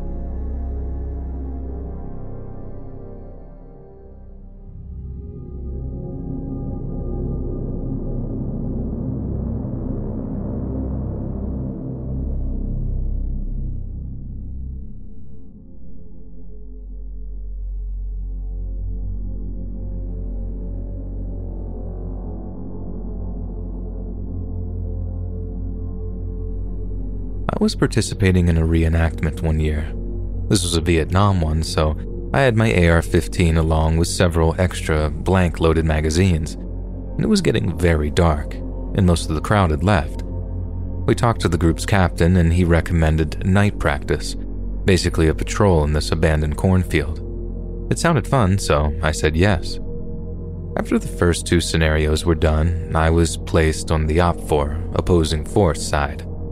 I went into the woods and waited, and that's when I first noticed that it was dead silent. All that could be heard was the occasional gust of wind through the dead stalks of corn. I glanced around the forest, then crawled out when the wind started up again. Two loud cracks then filled the air, and I watched as an OPFOR walked out of the cornfield with his weapon up. This was followed by something standing up near the corn and firing again. Now, if you've never shot at night, it's a sight to see. The sudden light of the gun's flash makes everything freeze in time. It's to the point that you can quickly survey the area after a shot's fired, or so you think. Anyway, he's soon taken down as well, so I continue into the cornfield and lie down in a nice spot, hoping they'll come my way. I rest my rifle in a nice spot on my shoulder, and everything kind of goes quiet. And that's when I hear a deep breathing beside me. I slowly turn my head, looking to my right. It's pitch black out, so I can't see anything. I could use my light, but that'd give my position away at this point. I peer through the blanket of darkness, seeing what looked like fur. I slowly rolled over to my side and drew my knife just in case it was a predator. Look, I at least wanted a fighting chance, I suppose. But then something moved in front of me. I quickly readjusted but missed what it was. When I glanced back to where the breathing was, it was empty. I soon got up and moved, somewhat shaken at this point. And that's when I heard another two cracks, along with the captain, laughing. I walked right into his line of fire. And that was it. The game's done. His next idea was using the woods only. I loaded up a fresh mag and began to follow him in. It's him, me, and a Viet Cong actor that was there for the actual event. I was at the back in case they tried to flank the rear. After a few minutes of walking, I heard a rustling nearby. I called for them to hold it, then took a knee and looked toward the bushes where I heard the noise. I saw what looked like a person standing there, but that's all they were doing just standing. Figuring that it was OPFOR, I fired. Everything froze, and I could see what can only be described as a person that was dragged out from hell. They were beaten up and mangled looking, with pale white eyes. I tried to take a closer look and focus, but it went black again. The captain glared at me for letting our position be known when there was nothing there. He didn't see whatever it was. We continued down the trail and hit the ambush, winning the fight. We gathered up, cleared our weapons, then began the trek back to camp. When we reached the field, I glanced around the group. We'd gone out with six, and I now counted seven, including myself, in both times. Strange, but maybe I'd miscounted before. After all, it was dark and I was tired. When we reached the camp, I decided to count again six, including me. Something wasn't right. I asked about the other guy that was with us and got funny looks as a response, so I just ignored it and went to sleep. The rest of the time was thankfully uneventful. I've looked into this recently, and I want to say skinwalker, but it doesn't fit the stereotypes. This thing didn't do harm or lure one of us out for an attack. Either way, I haven't gone out at night for patrols since then.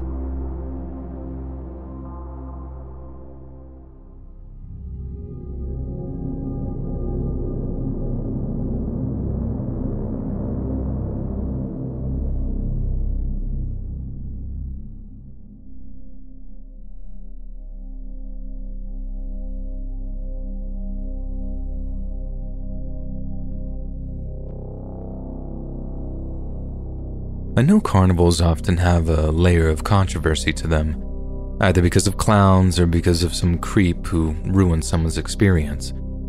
So I've decided that I'll share my story because it involves both of those. It was 2016, middle of September, and the county fair always comes to town during this time of year. Being a good brother, I promised to take my little sister, who was only four years old at the time, to the fair. The time comes around, I get off of work, and we get there at about 6 p.m. I let her ride on the kiddie rides, eat funnel cakes and other fried foods, all the good stuff. She's having a fun time, and that's all that mattered to me. We weren't having a great time at home, and so I just wanted my sister to have a good time somewhere else. After I lost a game at getting her a large stuffed animal, we walked over to the snack bar to cheer her up when a clown walked up next to us. Now, I was weirded out, seeing that this was the only clown we had seen since arriving there, but I figured that he noticed her being sad over the stuffed animal and wanted to cheer her up. Maybe for a cash tip, I don't know. He was an old looking man, probably in his 60s, and seemed like your standard carny man. I don't mean any disrespect, it's just that he seemed like he was built entirely for the circus or carnival or whatever. So, he greets my little sister and makes her this little balloon animal. She instantly cheers up, smiling at him, and he returns a big grin. I thank him, but he ignores me and walks off, really playing the bit, I think to myself. The stand we originally went to was out of soda, so we made our way over to another nacho stand and I ordered her some nachos. Food meant comfort to me, so I figured I'd spoil her. While we ate, I noticed the same clown we had met earlier was leaning against a game booth, along with another guy who looked much younger than him. Think maybe mid 30s with long hair, a muscular build, and a few tattoos on his arms, and both of them were staring at us. I try to keep my profile low as I watched them keep saying stuff to each other, but unfortunately, they were way too far away for me to comprehend what was being said. But from the way they looked, I knew it couldn't have been kind words. Finally, they catch me looking at them, and the clown gives me a light grin, exposing a few yellow, crooked teeth as well. I give him a nod back and try to think nothing of it. We finish up and go about our business. About an hour later, we're getting ready to leave as she started complaining about her stomach. My fault too, but I love watching her be all giddy about fried Snickers bars. As we're packing stuff up into my bag, I notice that the same two guys from earlier are sitting at a bench near me. They don't notice me again, and this time, I unfortunately hear their conversation. Old guy says, The little blonde girl was the one I liked. The one in the black shirt with the flowers. I would have gone up to her too, but the guy wouldn't let her leave his sight for nothing. She was eyeing you too, all real friendly like. Probably wouldn't have put up much of a struggle if you just snatched her. I heard the younger guy saying back to him. The younger guy then turns to his side and looks at my sister, and I pretend not to notice. Hey, isn't that her right there? I watch as the old guy flashes her a wink, and that's when I freak out. I begin raging at them, picking up my sister at the same time and tell them that I'm contacting the police. And without another word, I ran off with her in my arms. I ended up contacting the police and they tell me that they'll investigate it. Eventually, I get a call from the police telling me that there's no leads yet, but whoever it was, they didn't even work there. The police went on to tell me that the company that runs the fair doesn't even employ any clowns.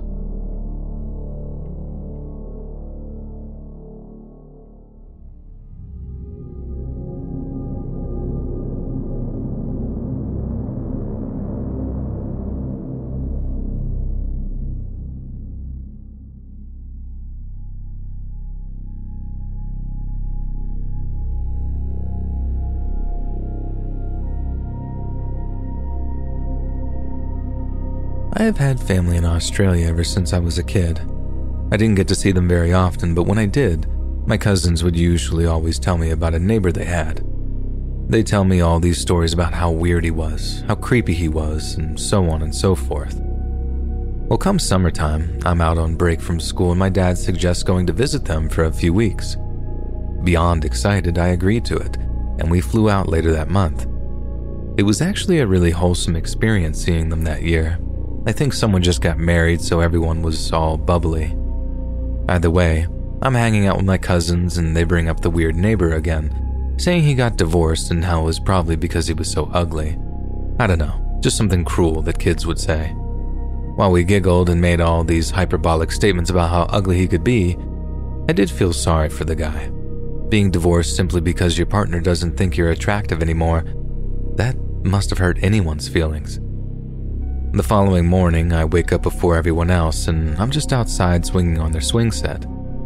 I finally saw the neighbor out that morning and decided that it was time someone was nice to them. My cousins can joke all they want, but maybe the guy wasn't anything like they said.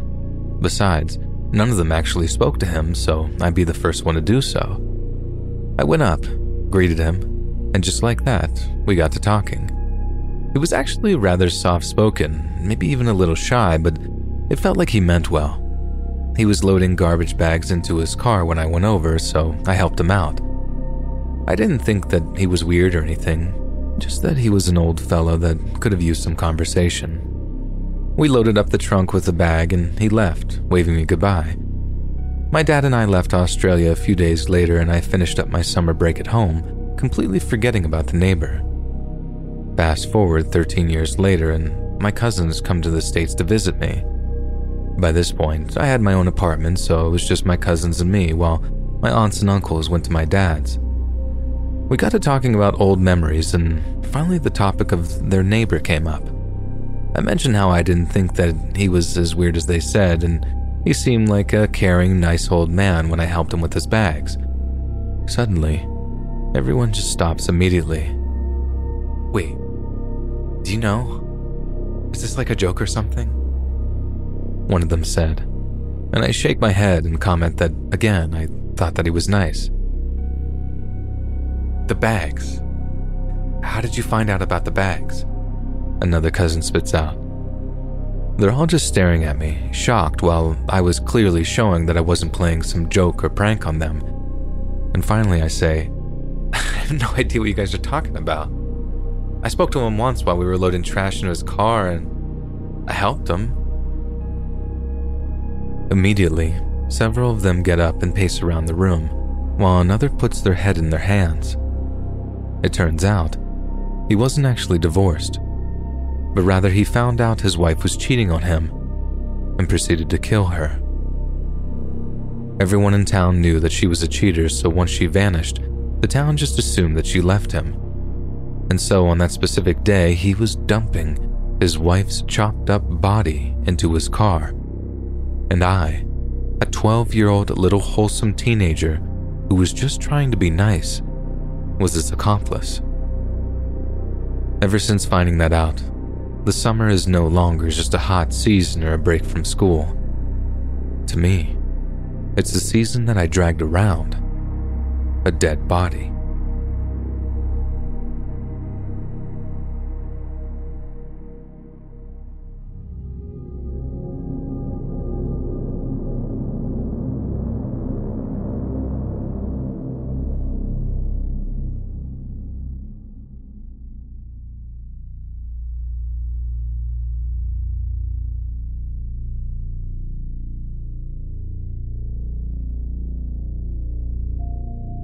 This story still makes me uncomfortable to this day.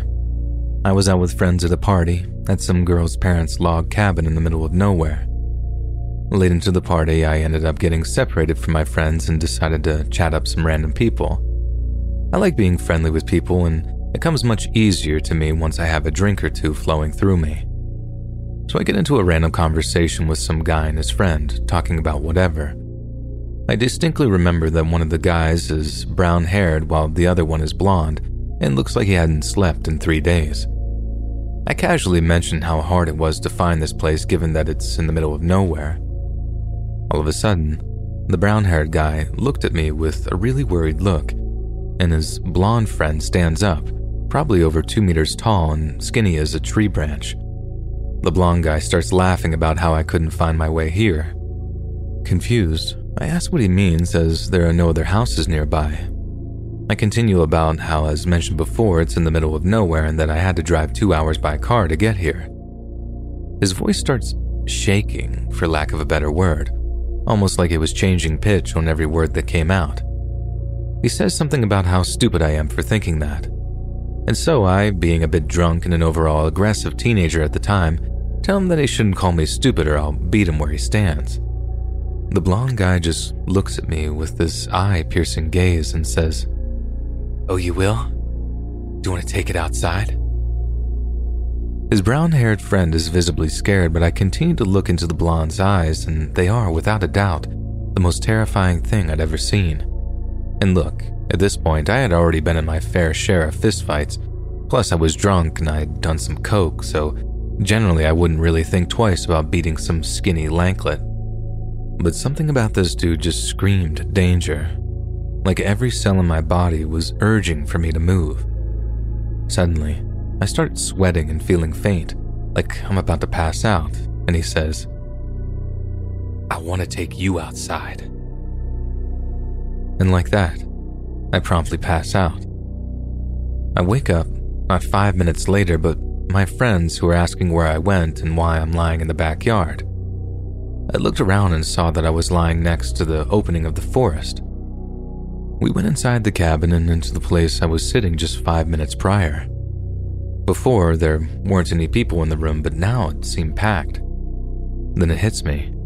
During the time that I was talking to these two guys, which must have been about 15 minutes, not once did I see another person or even hear one. My friends comment that I must have vanished for over an hour, which I guess lined right up with the timing. Finally, I asked about the guys, to which nobody knows what I'm talking about. My friends had been in the room that I was in for quite some time, and not once had they seen me, nor the blonde and brunette that I was describing. We go around questioning everyone, and we find out that there were no two people like that at the party, nor anyone invited that fit their descriptions. Sometimes I have nightmares about this to this very day. I still don't know what happened to me, to be honest. Do any of you guys have literally any idea?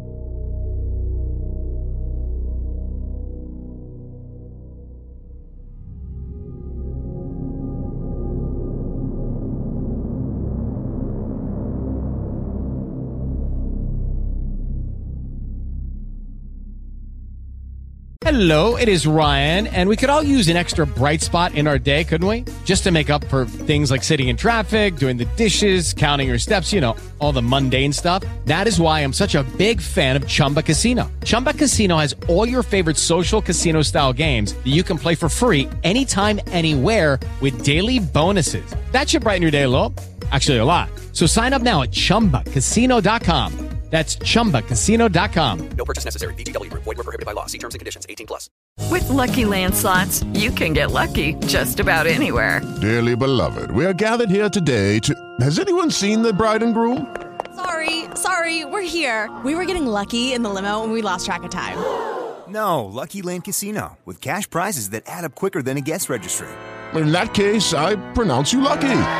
Play for free at LuckyLandSlots.com. Daily bonuses are waiting. No purchase necessary. Void where prohibited by law. 18 plus. Terms and conditions apply. See website for details.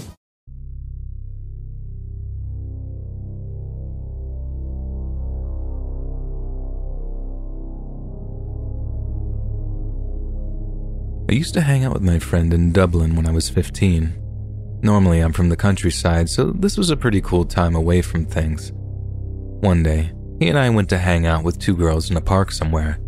He says he knows them pretty well, so I trusted him and went along. We all were just chilling outside beside some trees, relaxing in the shade on a nice, sunny, dry day. The girls were actually pretty cool to be around, if I remember, until all of a sudden, some 40 something guy approaches us. He looked completely disheveled, eyes looked exhausted, and he was clearly not all there in his mind. We're friendly towards him, making small talk and humoring him as he asked us who we were. But then out of nowhere, he starts to get sort of aggressive. He begins standing too close to the girls, raising his voice irrationally, not exactly mad, but very loud and forceful. We all want to bail as we try to politely come up with an excuse to leave.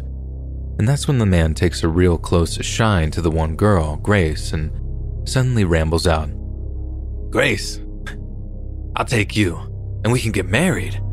Look, I have a car. And he pulls out actual car keys. The way he talked about the keys made it definitely obvious that they weren't his, which was even more concerning. Freaked out, we just got up and started walking away at this point. Grace's friend is still trying to be like, okay, see you later. Bye now. Bye. But instead, the man starts closing the gap between us. He starts shouting, in a rage, demanding to know where Grace was going. And that's something that I wondered about from time to time. Like, did the rest of us even exist in his mind? Or was it all about Grace? Anyway, the guy starts jogging towards us, and we drop the nice act and break out into a full on sprint. I don't even look back as I'm sprinting, because a part of me knew that he was giving chase after us, and he just screams out again Grace! Grace! I love you! Finally, we all turned around to see where he was as we got to the edge of the park, and it looked to be that he tripped near one of the trees. He was just rolling around on the ground, kicking up clouds of dust and screaming incoherently. Before anyone even could call 911, these two strangers in coats arrived at the park, catching him as he screamed out in a rage. Turns out, my friend forgot that the Central Mental Hospital was right around the corner from the park, which means the guy was probably some highly dangerous forensic patient and likely attacked someone before.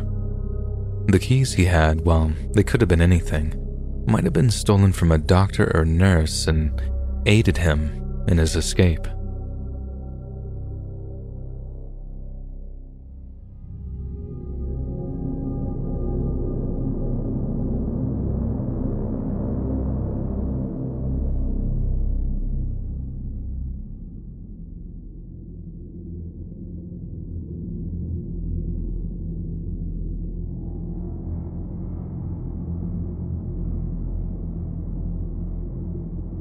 When I was 16, my dad dated this horrible woman who I'll just call Suzanne. So Christmas was coming up, and my dad decided to uproot the family tradition of spending holidays together just so he could spend Christmas at her place. This caused a huge argument one night over dinner, and even years later, things are still shaky. I called him names, I called Suzanne names, and then I got kicked out. I was told to fix my behavior, respect my elders, all that stuff teenagers usually get. Luckily, my uncle at the time also didn't like Suzanne, so when finding out about this, he lectured my dad, my uncle is the oldest sibling between them all, and then let me stay at his place over Christmas break. My uncle picked me up the following weekend. He lives rather secluded with a nice house up in the mountains. There's a good amount of land that belongs to him, but his neighbor's land is vastly larger. One night, I decided to use the land to my advantage so I told my uncle I was going for a walk and then snuck off to get high. Before I left, he told me that it's fine to walk around, but to just make sure that I stay on his side of the property line. Apparently, his neighbor had shot some hunter chasing a wounded deer onto his property earlier that year.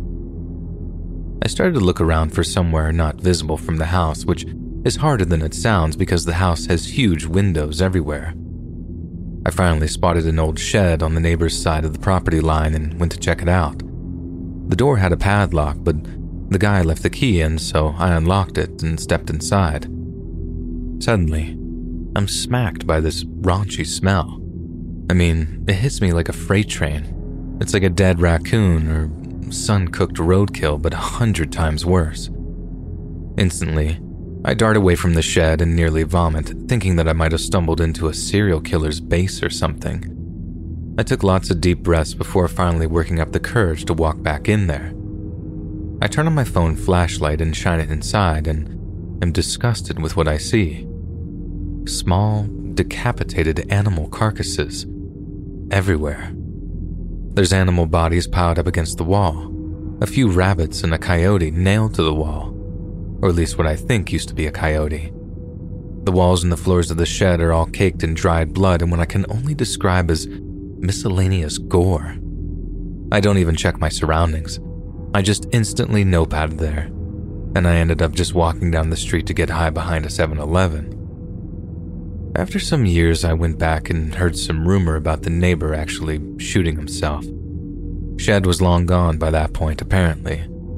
Honestly, I'm just glad that he didn't catch me snooping around.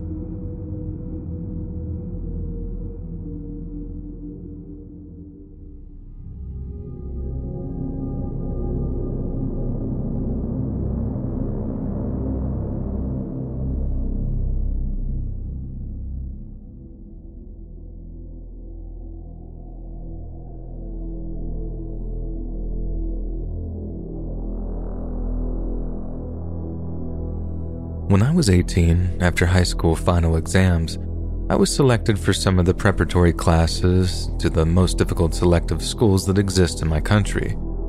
Despite how pretentious it sounds, I didn't even want that in the first place. But long story short, my father forced me to go, so I moved up to these classes the next year in another city. Once there, I was assigned to a paid room with a roommate. At very first glance, he appears to be okay, just a little bit annoying, like he was playing his music at loud volumes and rapidly became unsettlingly familiar with me, and yet I still barely knew him. I mean, he was like giving me nicknames already right out the gate. I'm not much for conversation or socializing in general, so as time went on, things began to get worse and worse. I was extremely introverted at the time, so I guess I became a perfect prey for him. He would start to try to guess personal information about me, like if I was a virgin or if I had ever kissed someone before. He'd become intrusive and use whatever I would naively confess about my personal life in order to demean me. And it progressed to the point where he really was just trying to verbally humiliate me. I was very isolated, so maybe I was too responsive to that. He would often get on my bed as I was lying down reading and make these weird comments about a teacher he liked. Then he would lay in what I can only describe a rather ambiguous pose. Then came the physical altercations. It started off with punches on my arm or smacks on my back, ones that could be played off with him just messing around. One day, out of nowhere, he shoved me across the kitchen, and I had enough and just shoved him back. I remember he stared at me in both confusion and humiliation, like how dare someone do it back to him. From there on, he never roughhoused in a friendly way, but more in that I'm alpha way. From pushing me away from doors so he could enter rooms first to randomly putting me in chokeholds in front of girls. It finally got to the point that one day he would block me in the bathroom just to beat me up on the floor. All just for fun, I guess. You might think to this point that it was just kind of hardcore bullying, but it was blatant for me that the guy was actually simply wanting to gain power on someone that appeared to be weak for no reason, and he could be physically violent at times, even if the worst part was simply emotional manipulation. Personally, I have no doubts in my mind that he could likely be a narcissistic pervert or something close to that. So I skipped that class after a few months, partly because of him, but also because the class was dreadful in general. One night, years later, I decided to see what his deal was, where he was going, and how he made it into those classes with me. So, after checking his name out on the internet, I found out even more unsettling news. Not only was he some senator's rich, snobby kid, which explains the ego and the fact that he was in a selective school, but that he was in the process of becoming a teacher. This guy will have students under his will, and that is the most concerning part to me.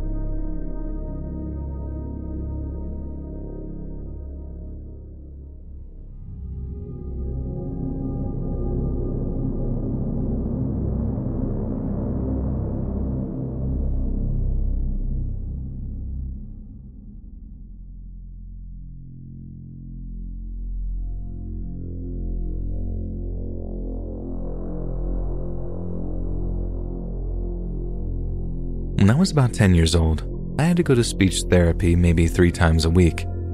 I had a bit of a stutter and a lisp, so I was quite the regular by the time this happened.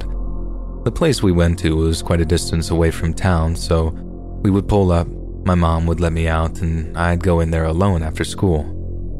Then, my mom would pick me up after it was all said and done. She always said that she had errands to run, but I think she just didn't want to go in with me. This actually allowed me to open up more about troubling problems I had at home since no one was around to correct what I told the therapist. So one day, I get dropped off and begin the session as usual. Once it was nearly over, my therapist left the room and crossed the waiting room to get something from her bureau. Now, I can't see the waiting room since her office was pointed into the hallway, but I could hear the therapist talking to someone. This surprised me, honestly, because every time I entered the building, it always seemed empty with no other clients. Of course, that was just my child brain's logic, and I probably was coming in at a dead time. But suddenly I hear, Yes, we'll finish in just a minute. He's doing well today. To which I hear another voice say, fine, I'll wait. It sort of dawned on me that I didn't recognize that voice. It wasn't the reception, and she was definitely referring to me. On top of that, my therapist was only talking with me the last hour or so and didn't take any calls nor see other clients. So she comes back and tells me that my mother is already waiting in the lobby, which again doesn't add up because she never came inside. Shortly afterwards, I got into the waiting room, and of course, my mom is nowhere to be seen.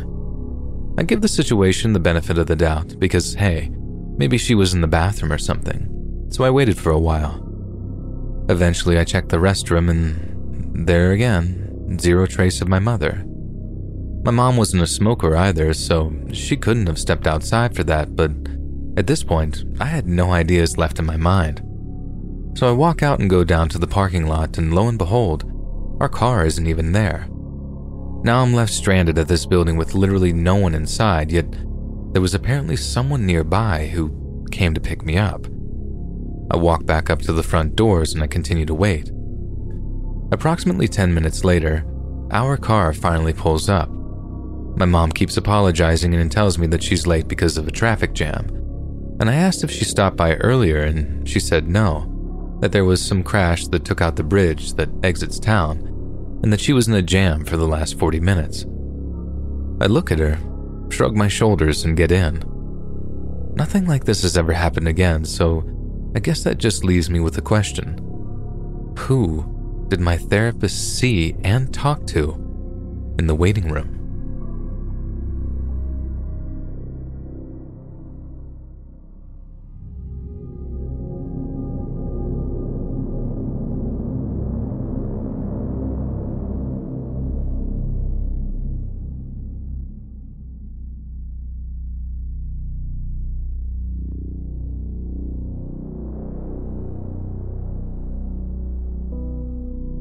I've quibbled with the thought of publicly sharing my story for a while now.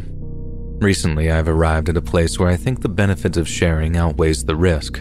People can be so judgmental. So I'm taking a chance and just putting it out there, and maybe it'll help someone. Many times I've looked back on the odd events leading up to the scariest night of my life, October 5th, 2015. I'd like to say that I did everything right, but honestly, in hindsight, I should have done more. I am convinced that my son, who was three and a half at the time, actually saved me from harm that night. I could have easily become another statistic in the crime database. Although my stalker didn't hurt me physically, it took me months to get past the psychological damage. And here is my story. In May 2012, I temporarily exited the workforce following the birth of my son Chris. He was born with a physical birth defect that would require multiple corrective surgeries during his first year of life. He was also born two and a half months early, which had complicated things further. NICUs are no fun. Chris's father, Aaron, agreed that I should stay home with our son until he was one years old, considering the circumstances. In May 2013, I felt comfortable enough to leave my son with a babysitter, so I went job hunting. I ended up being hired on the spot as a waitress at a small but very popular chain restaurant in my little town. Let's just say that this little diner is widely known for waffles, and we'll just leave it at that. I was hired on to work second shift, the newbie shift because it was not as busy. After two months, I'd worked my way up to first shift. The breakfast shift is the moneymaker. By the summer of 2014, I had long built out a clientele of regular customers that enjoyed my service and tipped me quite well, enough for me to have a little put back in the savings, which came in handy when Aaron and I broke up, which is not an amicable split at first. I ended up moving out of our apartment with Chris and renting a small two bedroom trailer in the same town. It was mid November of 2014 when I first met Ryan, the man who would later stalk me. It was an abnormally slow Saturday morning shift at the diner. Two men, one late 40s, early 50s, and the other maybe early 20s, walked into the diner together and sat down in my section. They weren't my only customers at the time, so when the older man of the two started making small talk, I had the time. The older man introduced himself to me as Ryan, and the younger man with him was his son. Right away, by his body language and tone, I could tell Ryan was being flirtatious with me he even cracked a cliche joke saying, There's no way you work here because you're too pretty. You have all your teeth. Honestly, I wasn't super amused with that tired kind of humor. I had heard it a million times over by then. And while Ryan was decent in looks department, I'd even venture to say semi attractive, I was a little annoyed with being casually hit on by him. I was 25 years old at the time and much closer to his son's age, but nevertheless, I faked merriment because a happy customer equals a better tip. It's just part and parcel to the job. Suffice it to say, my fake laughing and smiling paid off, earning me a $10 tip on a $20 ticket. They were only there for 30 minutes, too. Not too bad, I thought to myself. The following weekend, Ryan came back to the diner. This time, and every subsequent time thereafter, he came alone. There was nothing unusual about this interaction than from the last. I took his order, we chit chatted when I had time, I kept his coffee refilled, and that was it. But apparently, he enjoyed his experience because, again, he left me a nice $12 tip on an $8 ticket. Ryan began visiting the diner every weekend from then on up until the end of December. By then, he'd started coming two to three times per week, and at this point, he really started showing an interest in getting to know me. Now, that's not something unusual per se. I had some other regulars that I actually developed friendships with, some even getting me Christmas gifts and such. So I did tell him things about myself in casual conversation during his visits.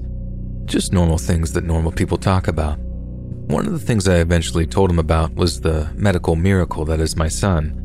I even bragged about the fantastic job his doctors did, showing him the before and after photos of his surgeries. Over those past several weeks, Ryan's attitude toward me had changed. He was no longer this annoying, flirty middle aged guy, but rather a seemingly caring person. Maybe I was naive, but I genuinely appreciated his kindness and I did not interpret it as a romantic gesture at all. Ryan continued coming by on my shifts for breakfast three times a week. February 2015 is when the first strange event occurred, which was soon followed by a string of more. It was a Tuesday afternoon. I had picked Chris up from the babysitter and was headed home from work. Now, where I lived was on a small uphill dead end road. As you pulled onto my road from the main highway, you could easily see my trailer on the right side at the top of the hill. It was positioned perpendicular to the road, and the backside of it is visible as you drive up the road. As I eased my way up the hill, something immediately caught my eye. I could clearly tell my back door was open.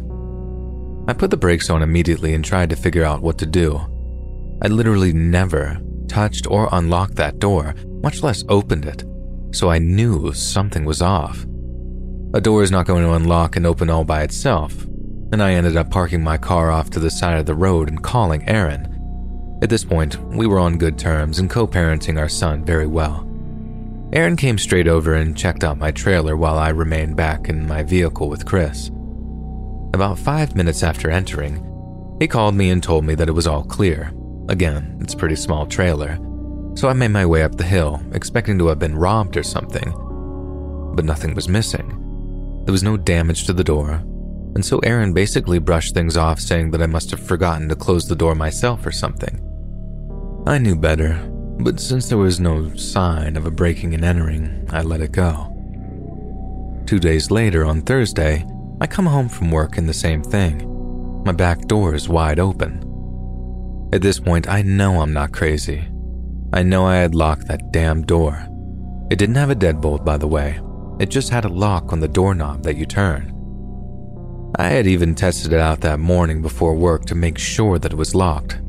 So I called Aaron again. I stayed parked with Chris on the side of the road while he did a quick pass through my trailer. Again, nothing out of the ordinary except my open back door. A quick inventory showed that nothing was missing. I was nervous at this point, thinking that someone had broken in twice, and Aaron disagreed. He attributed this problem to a faulty doorknob lock, which made no sense to me, and he then went to Lowe's and purchased a type of heavy duty swivel lock to install on the door that locked from the inside of my home. He wanted to put my mind at ease at least. So while he installed the lock, I combed through my house. I mean, I literally spent hours after Aaron left inspecting every nook and cranny of my trailer the outlets, my shower head, vents, my panty drawer, etc. I thought that maybe some freak had broken in and planted secret cameras since they didn't take anything. I didn't find anything amiss, so I begrudgingly let it go. Two days after that, so on Saturday afternoon, I'm off work, heading uphill on the road towards my driveway. My son is spending the weekend with his dad, so I have the house to myself that evening. A wave of relief washes over me as I see that my back door is still closed. Now, I don't know why I decided to do this, but something compelled me to actually inspect the door up close. I needed to also make sure that it wasn't tampered with. To my horror, I discovered that it had. There were pry marks along the edge of the door jamb, and I immediately went inside and unlocked the door so I could open it and inspect further. The edge of the door was bent to hell, and back on the inside where the doorknob met the jamb. That damage wasn't there two days ago when Aaron installed that new lock. I deduced that someone had probably been using the credit card trick or something similar to easily break into that door since the way it locked was by the knob. And when they figured out that that would no longer work, they tried to pry it open, not knowing that a new lock was on the other side of the door. I'm thankful that lock held. At this point, I called the police and made a report. They basically told me that there wasn't much they could do in this instance other than document the incident. They told me to call them if anything else happened. Needless to say, that wasn't satisfactory to me, but I didn't know what else to do. I didn't feel comfortable sleeping at home that night, so I ended up making the hour drive to my parents' house and just crashing there. Nothing else happened for a little while. And by March, I had been able to put February's events behind me and feel secure in my home again. I was working and going about life as usual. At this point, Brian had begun visiting the diner five days a week. Oddly enough, he was there each shift that I worked. And it became a running joke with the other waitresses, and in fun, they teased me about having a stalker. I would soon find out just how true that actually was. Because in April, things got weird. I came home from work one day to find my grass had been mowed. Now, I usually pay a neighbor to do it for me since I didn't have a lawnmower. My yard was small, but maintaining it was a requirement for my lease agreement. My neighbor didn't charge much to mow it, and he didn't need the extra cash, so it was a win win. I knew I hadn't asked my neighbor to mow recently, so I thought that it was strange. I asked him if he went ahead and decided to do it anyway, and he said that he hadn't. So then I called my landlord and asked her if she had mowed my grass for some reason. Lee said that if it reaches a certain height, then she would mow it and charge me for it. I knew my grass hadn't been high enough to warrant that, but it was the only plausible explanation in my head. Of course, she said no. She hadn't mowed the grass, and I was stumped. I then assumed that an anonymous neighbor must have mowed my grass out of the goodness of their heart. You know, like a pay it forward kind of thing. I mean, what else was I to think? All throughout April and the beginning of May, my grass was being anonymously mowed once per week. I know it sounds strange reading it, but at the time I genuinely thought a neighbor was just doing neighborly things and didn't want to be recognized for it. On May 5th, 2015, Aaron and I decided to take Chris to the zoo. When we get back from the zoo late that afternoon, we discovered that my front door was cracked open. Ugh. Now, my front door did have a deadbolt, but I must have forgotten to lock it that day. How freaking stupid of me. You can imagine how upset I was due to my back door being tampered with multiple times back in February. I just didn't understand why this was happening again. Like all the other times, nothing was taken. My belongings seemed untouched. And yes, I was feeling targeted, but I didn't call the police because I felt like I technically had nothing to report. There was nothing stolen or vandalized, just an open front door. So I let it go. Two days later, I would discover the depth of things. May 7th, 2015. It was one of my rare days off. I was at home relaxing when the diner called me. I answered thinking maybe my boss wanted me to come into work. It wasn't my boss, but my coworker, Celia. She stated that someone named Mary had called the diner asking to speak to me. Mary had asked for me by name. Since I wasn't at work that day, Mary left her phone number and requested that I call her as soon as possible. I thanked Celia for relaying the message and ended the call, feeling perplexed. I didn't know who Mary was, but out of curiosity, I gave her a call. Mary ended up being Ryan's estranged wife, and I didn't even know that he was married. She informed me that Ryan had a nervous breakdown while they were arguing earlier. He started raving like a wild man about how my name is a better girlfriend than she is a wife. He told her that we were in love and that he had been taking care of me and my quote unquote, and this is him saying this, Down syndrome son for months. My son doesn't even have Down syndrome, by the way, and my son is not mentally impaired. I was incredibly offended by this when I heard this. She initially thought that it was all just crazy talk considering his mental state. He mentioned where I worked. He said that we were going to get married. He said that I had asked him to adopt my son. He said that he was going to run away with me in order to get away from her. He told her that he had started visiting me after following me home one day. When he said that, Mary knew that something was very wrong. Ryan had somewhat of a history with mental issues, and Mary was used to him weaponizing things to hurt her feelings during arguments, even if those things are complete lies. But she said this time was different. She knew he had started frequenting the diner, and red flags went up for her when he admitted to following someone home. So she decided to call the diner to see if anyone by my name worked there. When Celia confirmed this, Mary perceived the possible danger and she left me her name and number requesting a call back. My head was spinning at this point. While things were finally starting to make sense, I was still gobsmacked. At one point in the conversation, Mary mentioned my grass being mowed. Yes, Ryan even flaunted the yard work that he did for me in her face. It was all very strange and very surreal. Basically, Ryan had been obsessing over me for months. He became delusional and it created a whole relationship between me and him in his mind. It was all in his head.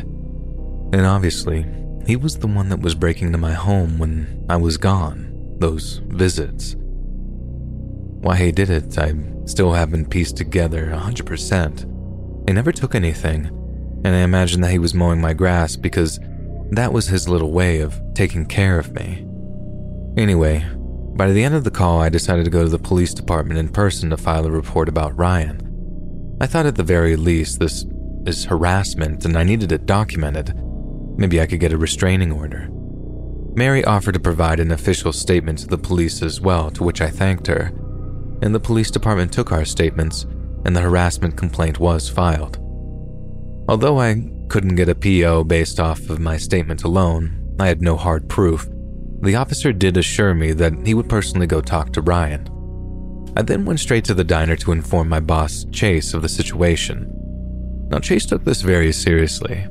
Just that morning, a third shift waitress actually brought up to Chase how a man came into the diner very early, around 4 a.m. This man was trying to get her to tell him which days that I would be working that week. She told Chase that it made her uncomfortable. So when I told Chase about Ryan, he went back and looked at the cameras from that morning, and sure enough, the man that was bothering the third shift for info about me was Ryan. So Chase initiated the process through corporate to get a permanent ban on Ryan from the diner, and it was approved at a later date. I was scheduled to work the following day, and I was nervous throughout my entire shift. But thankfully, Ryan didn't show up, nor did he show up the following day or the next day after that. All was quiet at home as well.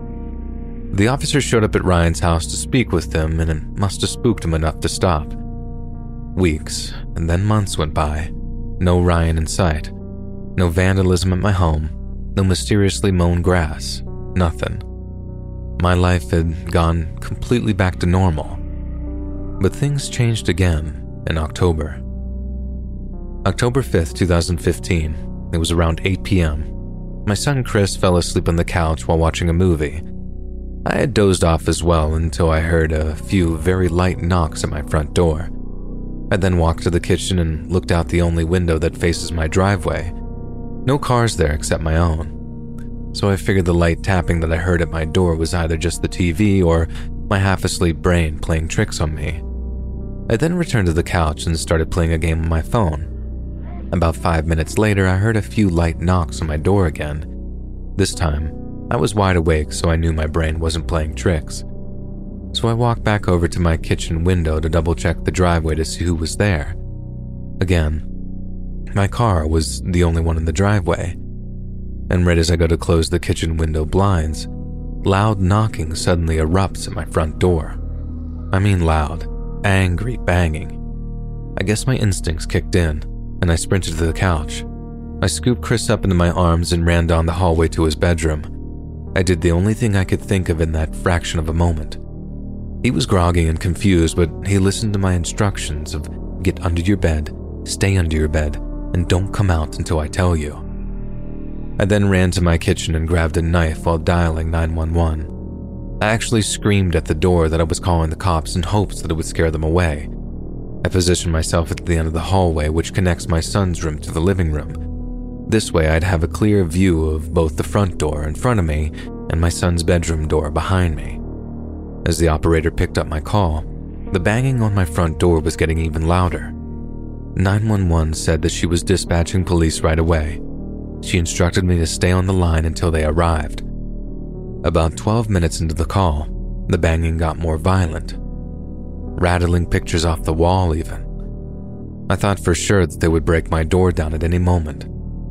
911 asked me where I was located in the home, and I told her. She asked me if I could hide somewhere. She told me not to put myself in danger. In that tiny moment, I felt enraged. No, I'm not gonna hide. I'm not taking my eyes off my son's bedroom under any circumstance. Where are the cops? And besides, I lived in a small trailer, and the only hiding place for an adult is my bedroom closet. I'd be easily found. So I just erupted over the phone, saying, Look, lady, I'm a single mom. I have no man, no gun, and no place to hide. If he breaks this door down, what am I supposed to do? Throw this knife at him? Where are the effing cops? She assured me again that the cops were on their way and stay on the line. More banging, but this time it moved to the actual side of the trailer, and it sounded like they were taking a baseball bat and beating against the outside of the trailer. At that moment, Chris started shrieking. I ran the few steps over into his room to check on him. The loud commotion had just pushed his fear gauge over the edge. He was screaming, crying incessantly under his bed.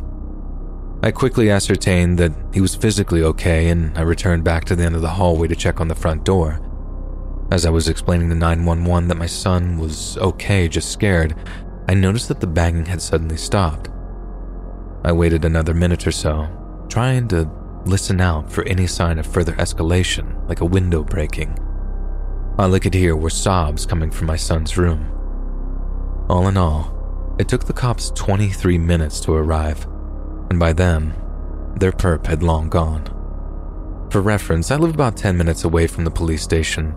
911 even called it in as an act of home invasion, and I was livid about the response time. My front door was made out of some type of metal, just a cheap generic trailer door, and it was now covered in dents. There were noticeable scratch marks on the locks, failed attempts at picking the deadbolt. The siding on the trailer was damaged where the perp had hit it with something. Given the history, I immediately suspected Ryan was the perp, and the police said since I didn't actually see the person, then they couldn't arrest him without an eyewitness. The most they could do was make a report, and they did end up canvassing the immediate area in case that he was on foot, since I didn't see a vehicle in my driveway prior to this happening. However, there was no sign of him or anyone around and about. I deduced that he probably had parked nearby out of sight, that way his vehicle wouldn't be spotted or recognized at my home. My home was situated next to a thin patch of woods that has public access roads on the other side. I also am absolutely convinced that Ryan had nefarious plans for me that evening. But when he discovered my son was at home with me, via his terrified shrieking, he came to and bailed. He stopped trying to break into my home the moment my son inadvertently made his presence known. For whatever reason, Ryan always lit up when I talked about my son. He used to initiate conversations about Chris just to watch me dote over him. Looking back, I guess it was his morbid way of bonding with my child, and I think in his own warped way, he grew to care about him. So when he heard Chris scream, he decided not to follow through with whatever his plan was for me. I ended up taking a few days off of work because I was so shaken up. I stayed at my parents' house during that time because I was afraid to go home. My landlord had the damaged door replaced while I was gone, and realizing that I had a job and a life and that I couldn't stay gone forever, I knew that I had to go home. So I got a gun, a small caliber revolver, but it would do the job. And then I went home. I lived in that trailer for another four months before I saved up enough money to move. It was totally peaceful during those months, with no further events or altercations, but I just couldn't stand being there anymore. Since then, I have changed jobs, met someone special, gotten engaged, bought a house, and got a dog. No further sign of Ryan anywhere during any of these life changes. It's been nearly seven years since any sign of him.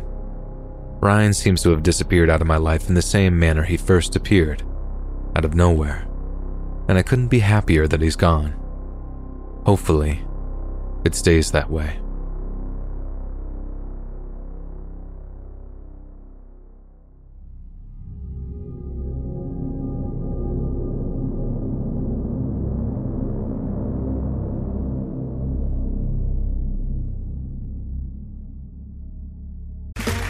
Okay, round two.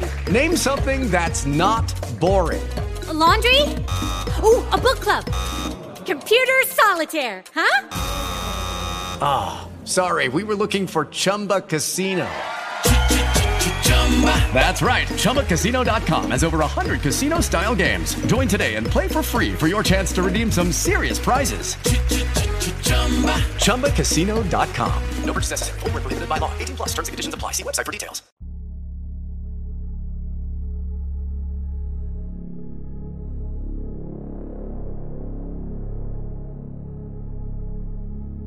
At the time of the story, I was 21 and living in a major Midwestern city, attending the university there.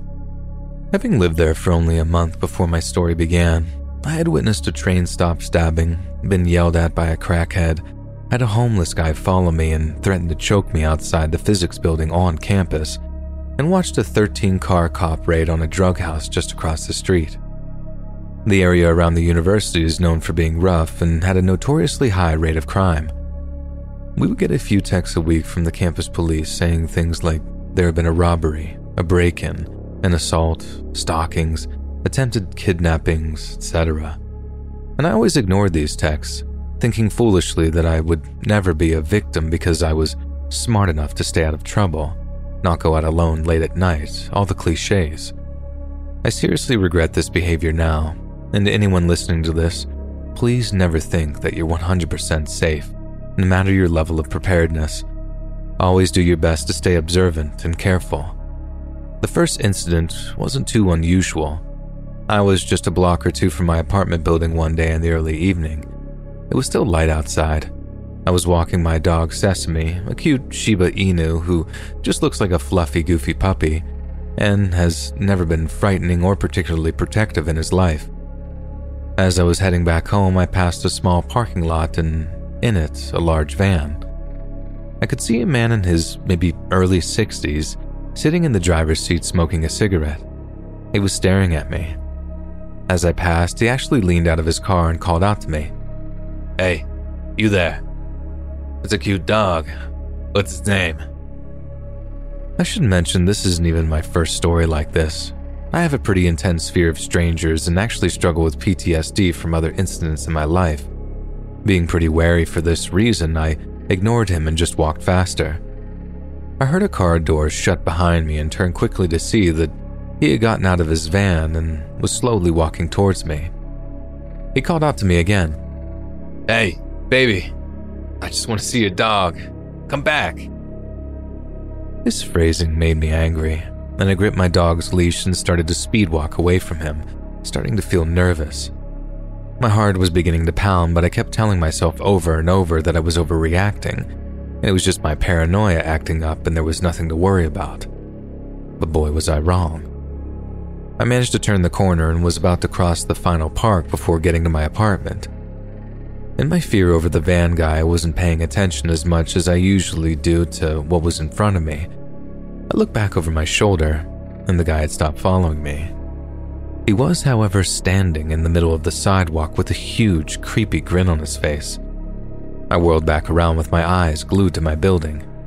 I only needed to walk for another half a block and I'd be home. I was going to get away from him and his creepy van. And just when I thought I was safe, a group of five or six men came from the side of the park that I wasn't watching. They were all tall and intimidating in stature, and all of them were laughing and looking right at me. Out of the corner of my eye, the van guy had started walking towards me as well. I remember he was whistling. I again picked up my pace and desperately searched for my keys in my pocket as I hurried to the door. The group of men then veered towards me, partially cutting me off, and in all my stupid politeness, I stopped. They grinned at me with sick, perverted smiles, obviously checking me out, looking up and down my body, and it made me sick. I tried not to panic and inch closer to my apartment. Hey, what's your name? Where you going? What's your Snapchat? Is that your apartment? Can we come over? Do you smoke? They all barraged me with questions one after another. I tried to refuse them, stammering, no, no thank you. As I saw the van guy come and join their group, leering at me. While I inched away, they inched closer. One of them reached out for me, his fingers actually touching my arm. I leapt back, trying not to start crying, but Sesame suddenly lunged at them, his teeth barred, a horrifying snarl ripping from his throat. Every bit of cute Shiba personality was gone, and he looked like he wanted to tear one of these guys' throats out. It startled them enough that I was able to turn and sprint the final distance to my building, locking the door behind me. I fell to the floor inside my building, hugging Sesame.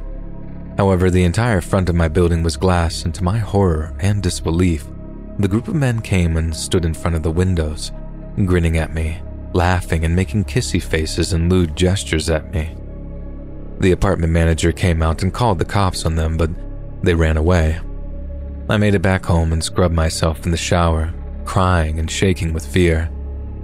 Sesame got a special dinner that evening, and I kept telling myself that they just wanted to mess with me and I was never in any real danger.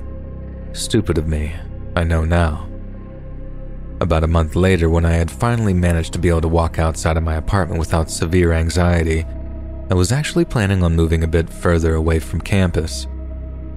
It was still going to be in a sketchy neighborhood, but the thought of those men knowing where I lived kept me up at night. My apartment actually hired a security guard to be there 24 7 after someone had broken into the building, smashed all the windows, destroyed some of the furniture, and stole a bunch of bikes. Of course, my bike got stolen. Anyways, I was headed home from class and it was a beautiful day. I actually felt pretty happy for once and popped my earbuds in on the last few blocks before I got home. Silly move. After a block or so, I started to feel like someone was watching me. My palms started sweating. I glanced behind me, trying not to look obvious, and a tall man was about 20 feet behind me, starting straight at me. I snapped my head back around and ripped out my earbuds. No, no, no, I thought. It can't be one of them. I was just jumping to conclusions given my anxiety disorder and paranoia, surely, but there was something familiar about him. My heart started racing as I hoped to God the others weren't waiting for me around the corner of my building ready to jump me. I walked faster, wishing Sesame was with me. I was too afraid to look back at him as I fumbled with my keys and wrenched the front door as hard as I could. And this turned out to be a crucial mistake. As I ran to the elevator, trying to breathe a sigh of relief, I saw with absolute horror that the man had caught the door that I had thrown wide open and was slowly coming into the building with me. He paused, standing away from me, but close enough that I could hear his ragged breath and smelling alcohol coming off of him. My heart was thudding in my chest now, and I struggled to think clearly.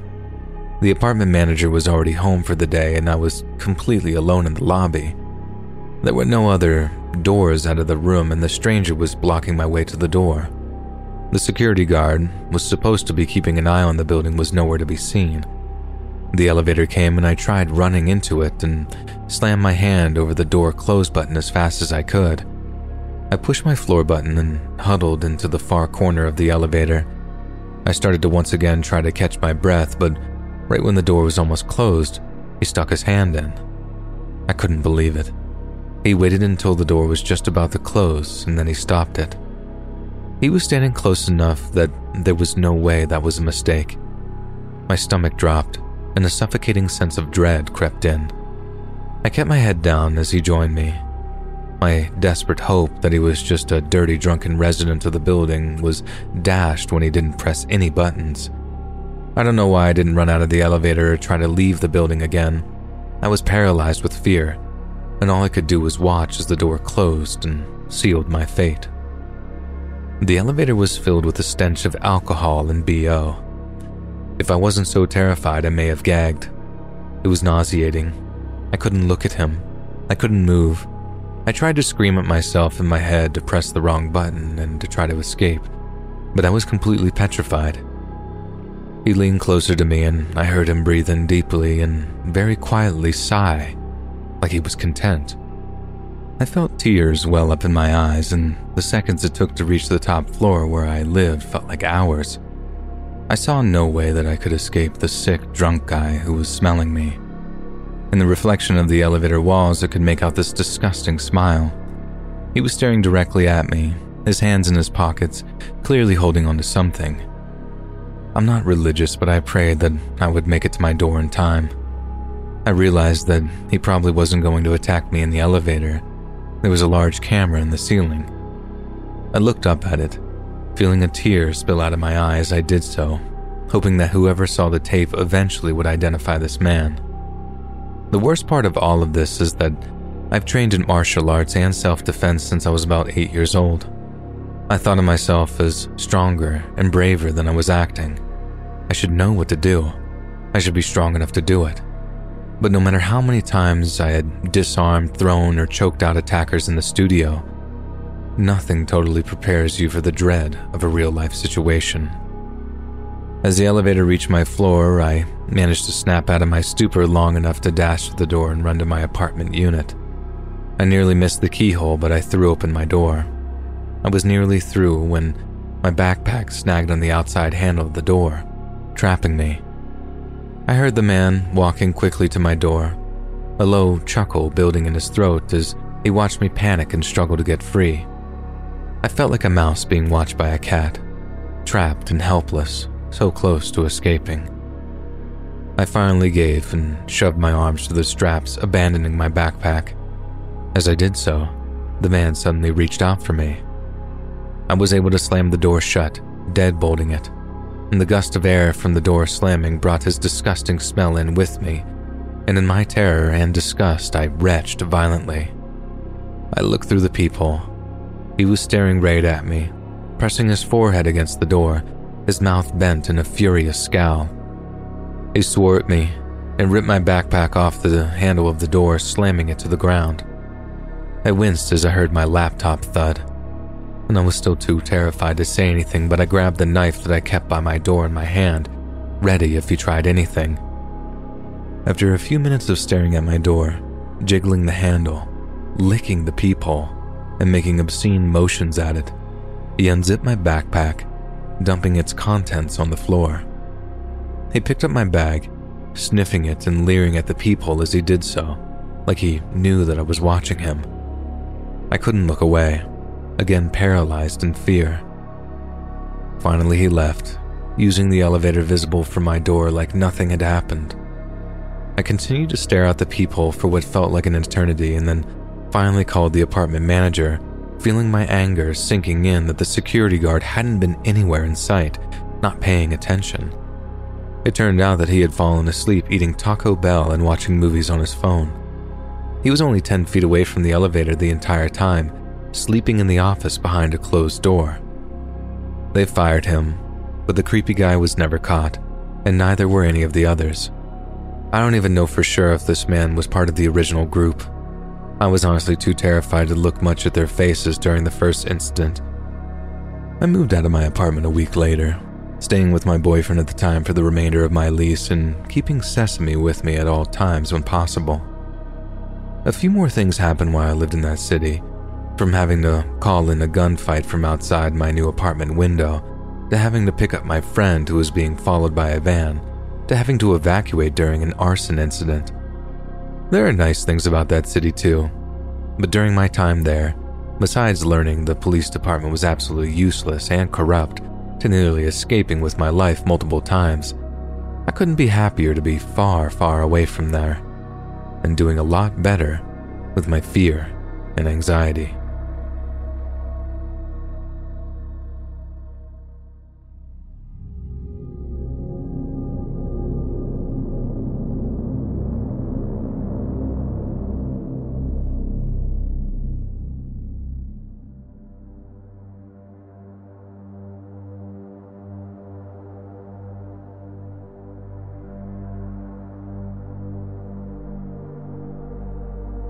Back when I was just six years old, my family home was subjected to a home invasion that was straight up like something out of a horror movie.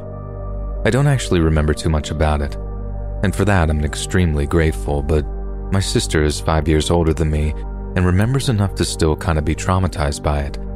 And obviously, my parents can recall every little detail. So, most of what I'm about to tell you comes from their memories, not my own. From what my dad has told me, the home invader didn't break in because he wanted to rob us.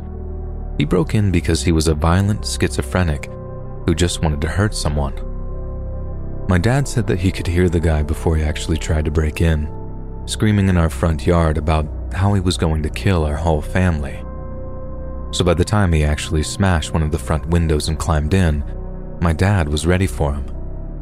It took a few minutes from his arrival to him actually breaking in, and in that time, my mom gathered up my sister and I, then we hid in the hallway bathroom.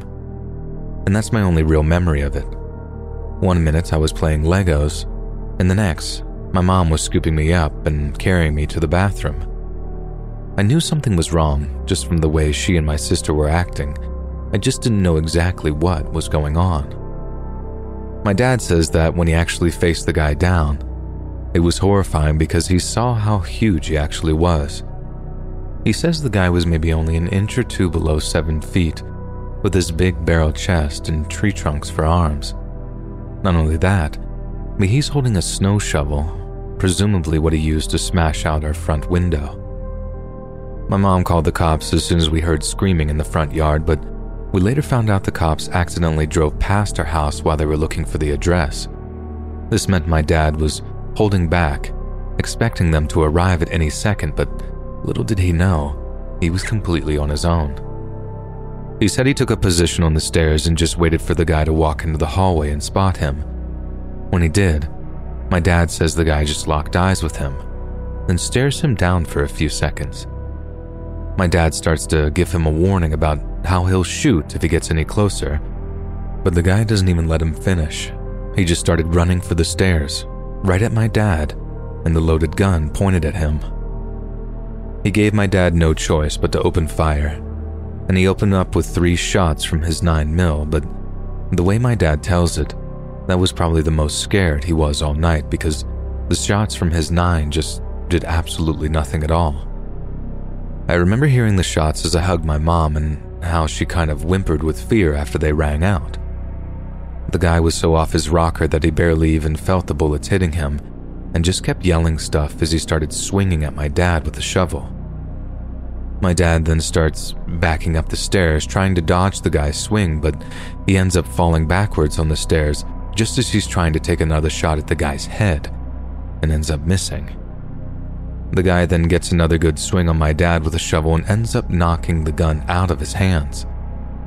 My dad thought that he was going to try and grab the gun, but he must not have noticed that he'd knocked it out of his hands because he just kept swinging at my dad with the shovel. My dad then kicks out at the guy, and this throws him off balance a little, resulting in him just tumbling down the stairs. The sound is one of the only things I really remember from back then, because I thought it was my dad that might have fallen, and that had me just bawling in fear. Meanwhile, my dad said the guy fell downstairs in such a horrible way that he thought that he was dead at first. You gotta keep in mind that my dad started roughly in the center of the stairs then retreated almost to the top when he got rushed. So, when he kicked out at the psycho guy, he had a long way to fall down before he hit the bottom. And when he did, my dad said that he just laid there, completely still, and didn't even look like he was breathing. First thing my dad does is retrieve his gun from the stair it was lying on. But obviously, it's lying about two thirds of the way down the stairs, so as he's taking slow, careful steps down them, he's got his eye on the unconscious psycho, just waiting for him to open his eyes and start rushing him again. Luckily, that didn't happen. My dad was able to retrieve his gun before keeping it trained on the guy until the cops finally showed up. The guy was just out for the count, and he didn't wake up again until he was cuffed to an ambulance stretcher with the cops riding along with him. This next part is the thing that still really creeps me out, even all these years later. From what I understood, my dad spent an awful lot of time dealing with these same two cops who were investigating the break in. He said they were totally on his side from the get go and super helpful when it came down to keeping him up to date with all the home invaders' charges and hearings and stuff. They told my dad the guy's name, which was Richard something, and told them that he was from the next town over, which is like a three hours drive away. They knew what his job had been, all of his criminal history, but when it came to the motive, they had no idea why the guy had targeted my dad since he'd never met the guy before in his life. At one point, the cops told my dad that they only knew one thing about the guy's state of mind when he decided to break into our house. They said that while the guy was cuffed to the stretcher on the way to the hospital, he came to. He was obviously woozy and was barely getting any sense, but the cop riding with him starts asking him all these questions, have to get some info out of him, and have to just keep him awake keeping in mind that he's lost a fair bit of blood from the gunshot wounds and he was in such a bad way that the cops didn't think that he was going to survive his stay at the hospital. Only he does. The guy somehow pulls through, gets transferred to a jail hospital, and he's subject to a full psych evaluation when he's well enough to talk. One of the questions that he was asked was why he brought a shovel along with him while breaking into our house. I heard the goal of the question is to get the guy to prove intent, to get him to admit to wanting to do harm, not just that he happened to be digging a ditch at the time of the attack or whatever. But he goes a bunch of layers deeper and replies was something like, I wanted to be able to bury them after I killed them. The guy didn't even really want to hurt anyone, but he somehow got into his head that the voices would stop if he sacrificed something to them Something along those lines, anyway, like a blood tribute. And we just happened to be the unlucky family that he picked that night as he wandered through our neighborhood after having wandered like over a hundred miles or so from his home. Like I said earlier, Guy turned out to be a complete Fruit Loop with multiple personality disorders, but primarily, it was the paranoid schizophrenia that actually pushed him over the edge into violence. He's still interred at some psych hospital out of state, I think, and the cops have to let us know if he ever gets conditionally released. But for now, I don't think we're gonna just run into the guy at the HEB anytime soon. Honestly, I'm glad I was too young to really remember what happened. It's still the scariest event of my childhood by far, but I didn't end up having to go to therapy like my older sister did. She couldn't sleep properly for weeks after the break in and kept having nightmares about strangers breaking into our house and murdering us in our beds. Dad became a total home defense nut after that whole thing, too, which, like my sister and her nightmares, is understandable. I just think it's sad that one little night almost 25 years ago changed our whole family for the worse. Mom and Dad got the bullet holes in the hallway patched up. They installed cameras they bought more guns and bear spray and all sorts of other stuff. But I don't think it changes the fact that they're still scared. I don't think they feel any safer. They'll just be more prepared if something like that happens again. And I pray every day that none of us ever have to go through something that traumatic. Ever. Again.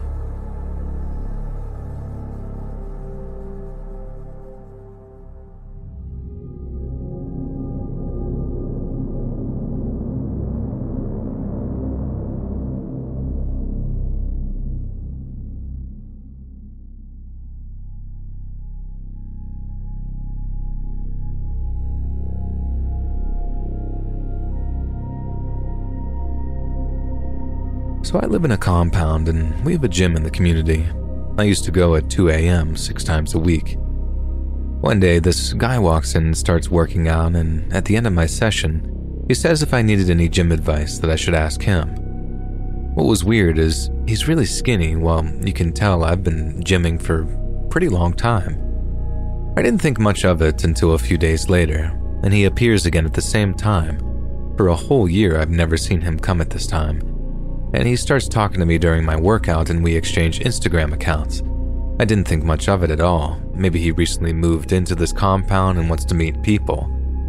Same day, he messaged me saying, I see some good chess progress. To which I replied thank you and that I appreciate it, and also didn't think much of it. But in the next three weeks, he would try to initiate outings and gymming together, which I wasn't interested in, so I avoided him and changed my gym time because I changed my sleep schedule. It was just kind of coincidental. Once again, I went to the gym at 9 p.m. and he was already there, and I was kind of forced to have a conversation with him afterwards for like 10 minutes.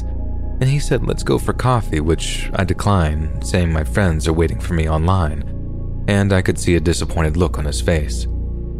A few days later, he was driving into the compound and saw me walking back home, so he honks the car and initiates another conversation right outside my house. He talked about his uni work and how busy he is as I cut the conversation, saying that it was too humid, so I'm going inside. The next day, he walks into the gym a few seconds after I did, and we were chatting about random stuff. One of them being how I was buying these LED lights on Amazon, and slowly, he started talking about praying and religion and what I think about it and whether I pray. I said I do have a relationship with God and that I pray in my own way and he kept repeating some of my sentences, sighing right after, and it was so weird. So I put my earphones on and said that I'll listen to music, and I could tell that he was doing random workouts as if to wait for me to be done. He catches up to me as I'm leaving and started talking about the car parked out of my house and how I should see his car one day, which I agreed to. Literally, right the next day, he calls me three times, which I don't pick up until the next day, where he called and I picked up in case I see him at the gym. I was preparing to go. I told him I was busy the day before, and he said, It's okay. I just wanted to tell you I left you some LED lights on your car. I couldn't relax until I made sure I gave them to you. To which I replied that you don't have to. I don't want them, as he kept insisting and saying it's nothing. Everything that has happened before this moment seemed weird, but not creepy. During the phone call, I felt so uneasy that I almost just hung up and blocked his phone number as he was becoming really obsessive, is all I can really describe it as. He said, What are you up to? To which I replied, Not much. I might go to the gym later. But I was planning to go now. I just didn't want him to follow. To which he replied, Oh, cool. I'm doing some studying and researching some stuff. So I said, All right, man, enjoy, and hung up. I went around my whole house, making sure all doors and windows are completely shut and locked, and headed to the gym. And bam, he was there. We said hi to each other, and I put my earphones on and completely avoided him until I finished. He followed and said, Hey, you want to see my car now? Which I said, Sure. I know I shouldn't have, but I did. The whole building is covered with 24 7 surveillance, so I went and saw his car in the basement floor. And as we got to it, he looked back at a guy that had just arrived there in this sort of bothered look. So he looked back at me and said, Well, this is my car. I said, Okay, cool, as I started stepping away. And he starts talking about his bike and how he wrecked it. It was next to the car, as if to get me back closer to the car, so I said, All right, well, I'll see you. And just as he said, Wait, uh, let me walk you home. To which I refused as gave me another weird look. I forgot to mention this guy's presence on Instagram is just super weird. He just posts about cars and selfies from up to a year ago and nothing about him before then. No name, no age. He told me that he was 18 and I'm 22. I have no idea how to act. Do I block this person and tell him I don't want to communicate with him? Do I stay in contact with him to make sure that they don't pull some weird stuff since they know where I live? Do I call the authorities? I'm sitting at home feeling like I'm being watched right now. Any advice would really help.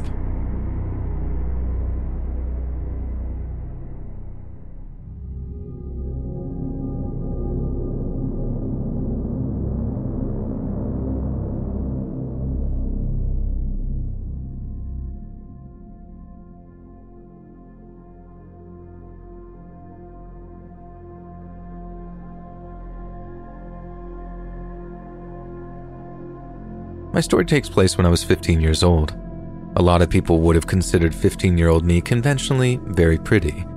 I had long, dark brown straight hair, freckles, tan skin, and bright blue eyes. This day, my mom and I are in Dillard's looking for a particular type of shirt that I needed for school. Lucky me, I went to a public school that required uniforms, and our school colors were very common, so a lot of the more affordable stores had been picked clean. I would consider Dillard's to attract a certain type of customer most of the time, mostly little old ladies that smell like powder. But I guess creeps can be anywhere. My mom and I are going from rack to rack trying to find school shirts when I notice a man nearby. I glance up at him and he was staring at me, smiling. He was probably in his mid 30s, very tan with shiny black hair. I looked away and continued searching for clothes. I guess my mom had noticed him too because I could feel that she was tense standing next to me. We calmly walked to a rack further away to see if he would follow, and he did. He kept a little distance, but his eyes stayed locked on me and he continued smiling. He must have watched and followed us for at least 20 minutes. My mom tested him again, and we continued to another rack once more, and he followed. This time he came up directly to us and spoke to my mom. Is that your daughter? My mom coldly told him yes. She's very beautiful. A princess. Mama gave him a sharp, thank you, and went to pull me away. He reached for me and shouted, I'd like to buy her. I'd like to buy your gorgeous daughter. I'll take her with me and give her everything she ever wanted. All while still trying to grab my arm. I kept taking steps backwards, but he continued advancing towards me, staring into my eyes, still talking about making me a princess at his palace. It was all happening so fast. Suddenly, Mama Bear mode kicked in, and like lightning, she pulled me behind her to get between me and the man. She pretty much chest bumped him backwards, and through gritted teeth, she hissed at him that if he valued his life, he'd leave the store, get in his car, and drive away. He tried to protest once, but my mom roared, Leave. And his eyes got huge, and he fell into a rack of khaki pants trying to get away. We immediately left the store, and in the safety of the car, my mama broke down in tears. I don't remember even being afraid while everything was happening. I was ready to put up the fight of my life but looking at the tears on my mom's face made me realize exactly how dangerous that situation was.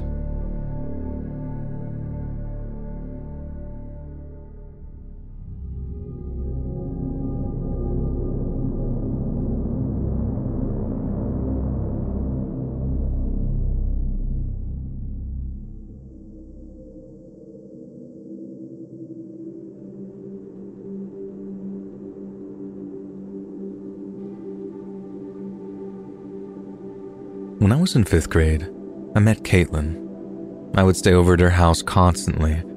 Her mom was a drunk, that's a whole other story, and her dad locked himself away in a room to smoke and watch TV all the time.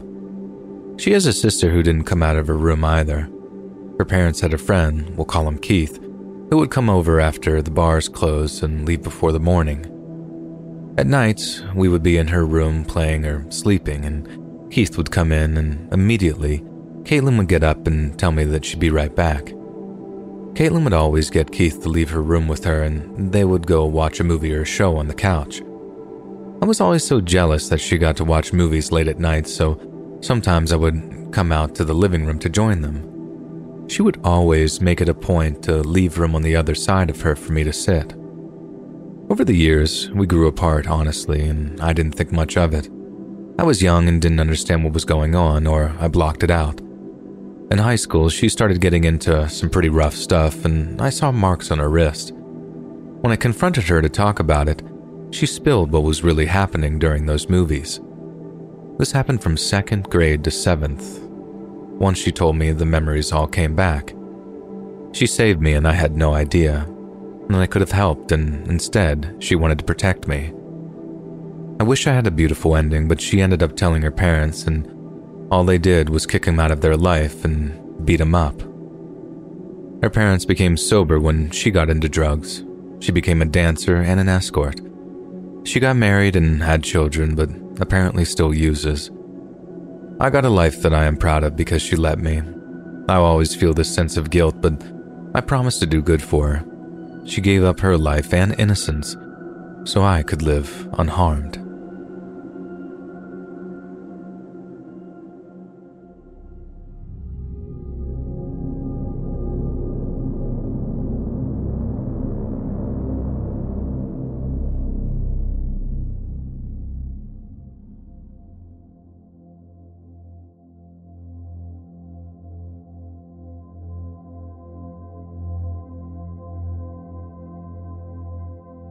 This happened in NYC. Years ago, when I was a freshman in college, I was out partying one night with some friends. I wasn't drunk or on any hard drugs, but I definitely smoked a blunt or two. Around 3 a.m., we went our separate ways, and I got off the train and began walking home. I had to take a longer route home that night because some train lines were under maintenance. When I got off the train, I realized that I had walked past the cemetery and started to feel uneasy but I wasn't afraid for any real reason. About 10 blocks and I'm home. I always saw trucks lined up on the cemetery blocks, and being that it was a desolate area, I assumed truckers would park their trucks by the cemetery to take naps or sleep before continuing their routes. Back then, I thought nothing of it. A few minutes after getting off the train, I heard a faint sound of what I guessed was a car or truck door being shut behind me. I turned around and saw nothing. I scanned my surroundings once quickly and didn't see one other person ahead or behind me for as far as I could see. I keep walking, this time a bit faster, and about a minute later, I hear footsteps behind me. I turned so quick and saw a man walking fast a few feet behind me. When he saw me turn, he began catcalling me by making these weird kissing noises. I was used to these catcalls, especially living in NYC. By my house, there used to be a line of men on the corner every morning, waiting to be picked up for construction work, and every time I passed them to go to the store, I would get catcalled and harassed. So I ignored them and kept walking, but definitely faster this time. A few seconds later, he was running to catch up with me, and he was now at my side, speaking to me in Spanish, which I don't speak. He grabbed my arm tightly and began pulling me toward him when I started screaming and fighting him off. He pushed me up against the cemetery fence, and in the midst of this, my heart sunk to the floor as I thought that things were about to get real bad. Seconds later, he had me off my feet by both arms, and his face turned white in the moonlight, a face of pure horror as he looked past me into the cemetery, fixated on something. He just let out a blood curdling scream and let me go. As I dropped to the floor, he was already across the street and running out of sight. I was choking on tears, shaking and just beside myself. I picked myself up and ran so fast the last few blocks to my house. I didn't turn to look inside that cemetery once. I didn't turn around at all. I didn't stop until I was home. I never took that train or walked past that cemetery again, and to be honest, I never told my parents and only told a handful of friends over the years because, to this day, I still don't understand what happened. But something saved my life.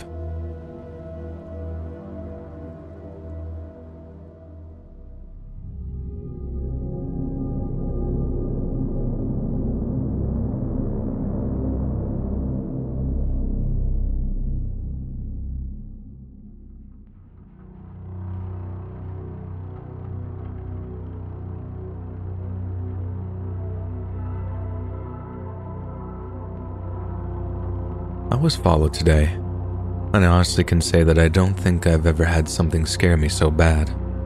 I live on a military base in Europe, and two days ago I found out that I was pregnant and had to go get a blood test to confirm when I walked into the waiting room. There was a man that made eye contact with me that I assumed was waiting on another patient. I waited for about 10 minutes and the man kept getting up to get magazines from a coffee table right in front of me. He came over like five times in 10 minutes. I go to get my blood test. I'm excited and I decided to go get some celebratory tea and a breakfast sandwich at a place about 10 minutes down the road, still on base.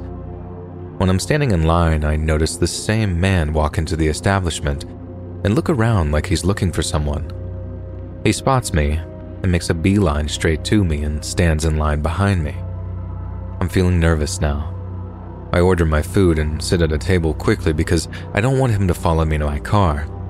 He gets his food and sits at a table directly in front of me and keeps trying to catch my eye and smile. After about five minutes, he then gets up and sits at my table, and I ask him, What are you doing? And he looks at me and says, How far along are you? Women like you always smell like milk so early in pregnancy. I yelled. I immediately yelled, telling him to get the F away from me. And security came and removed him. And he tried telling security that I was his wife and I had memory issues. I explained what happened to security, and the guard walked me to my car so I could go home without him following me. I told my husband when I got back home, and we switched cars just for extra safety in case the man went looking for my vehicle. Please, people, be safe out here. People are ridiculous.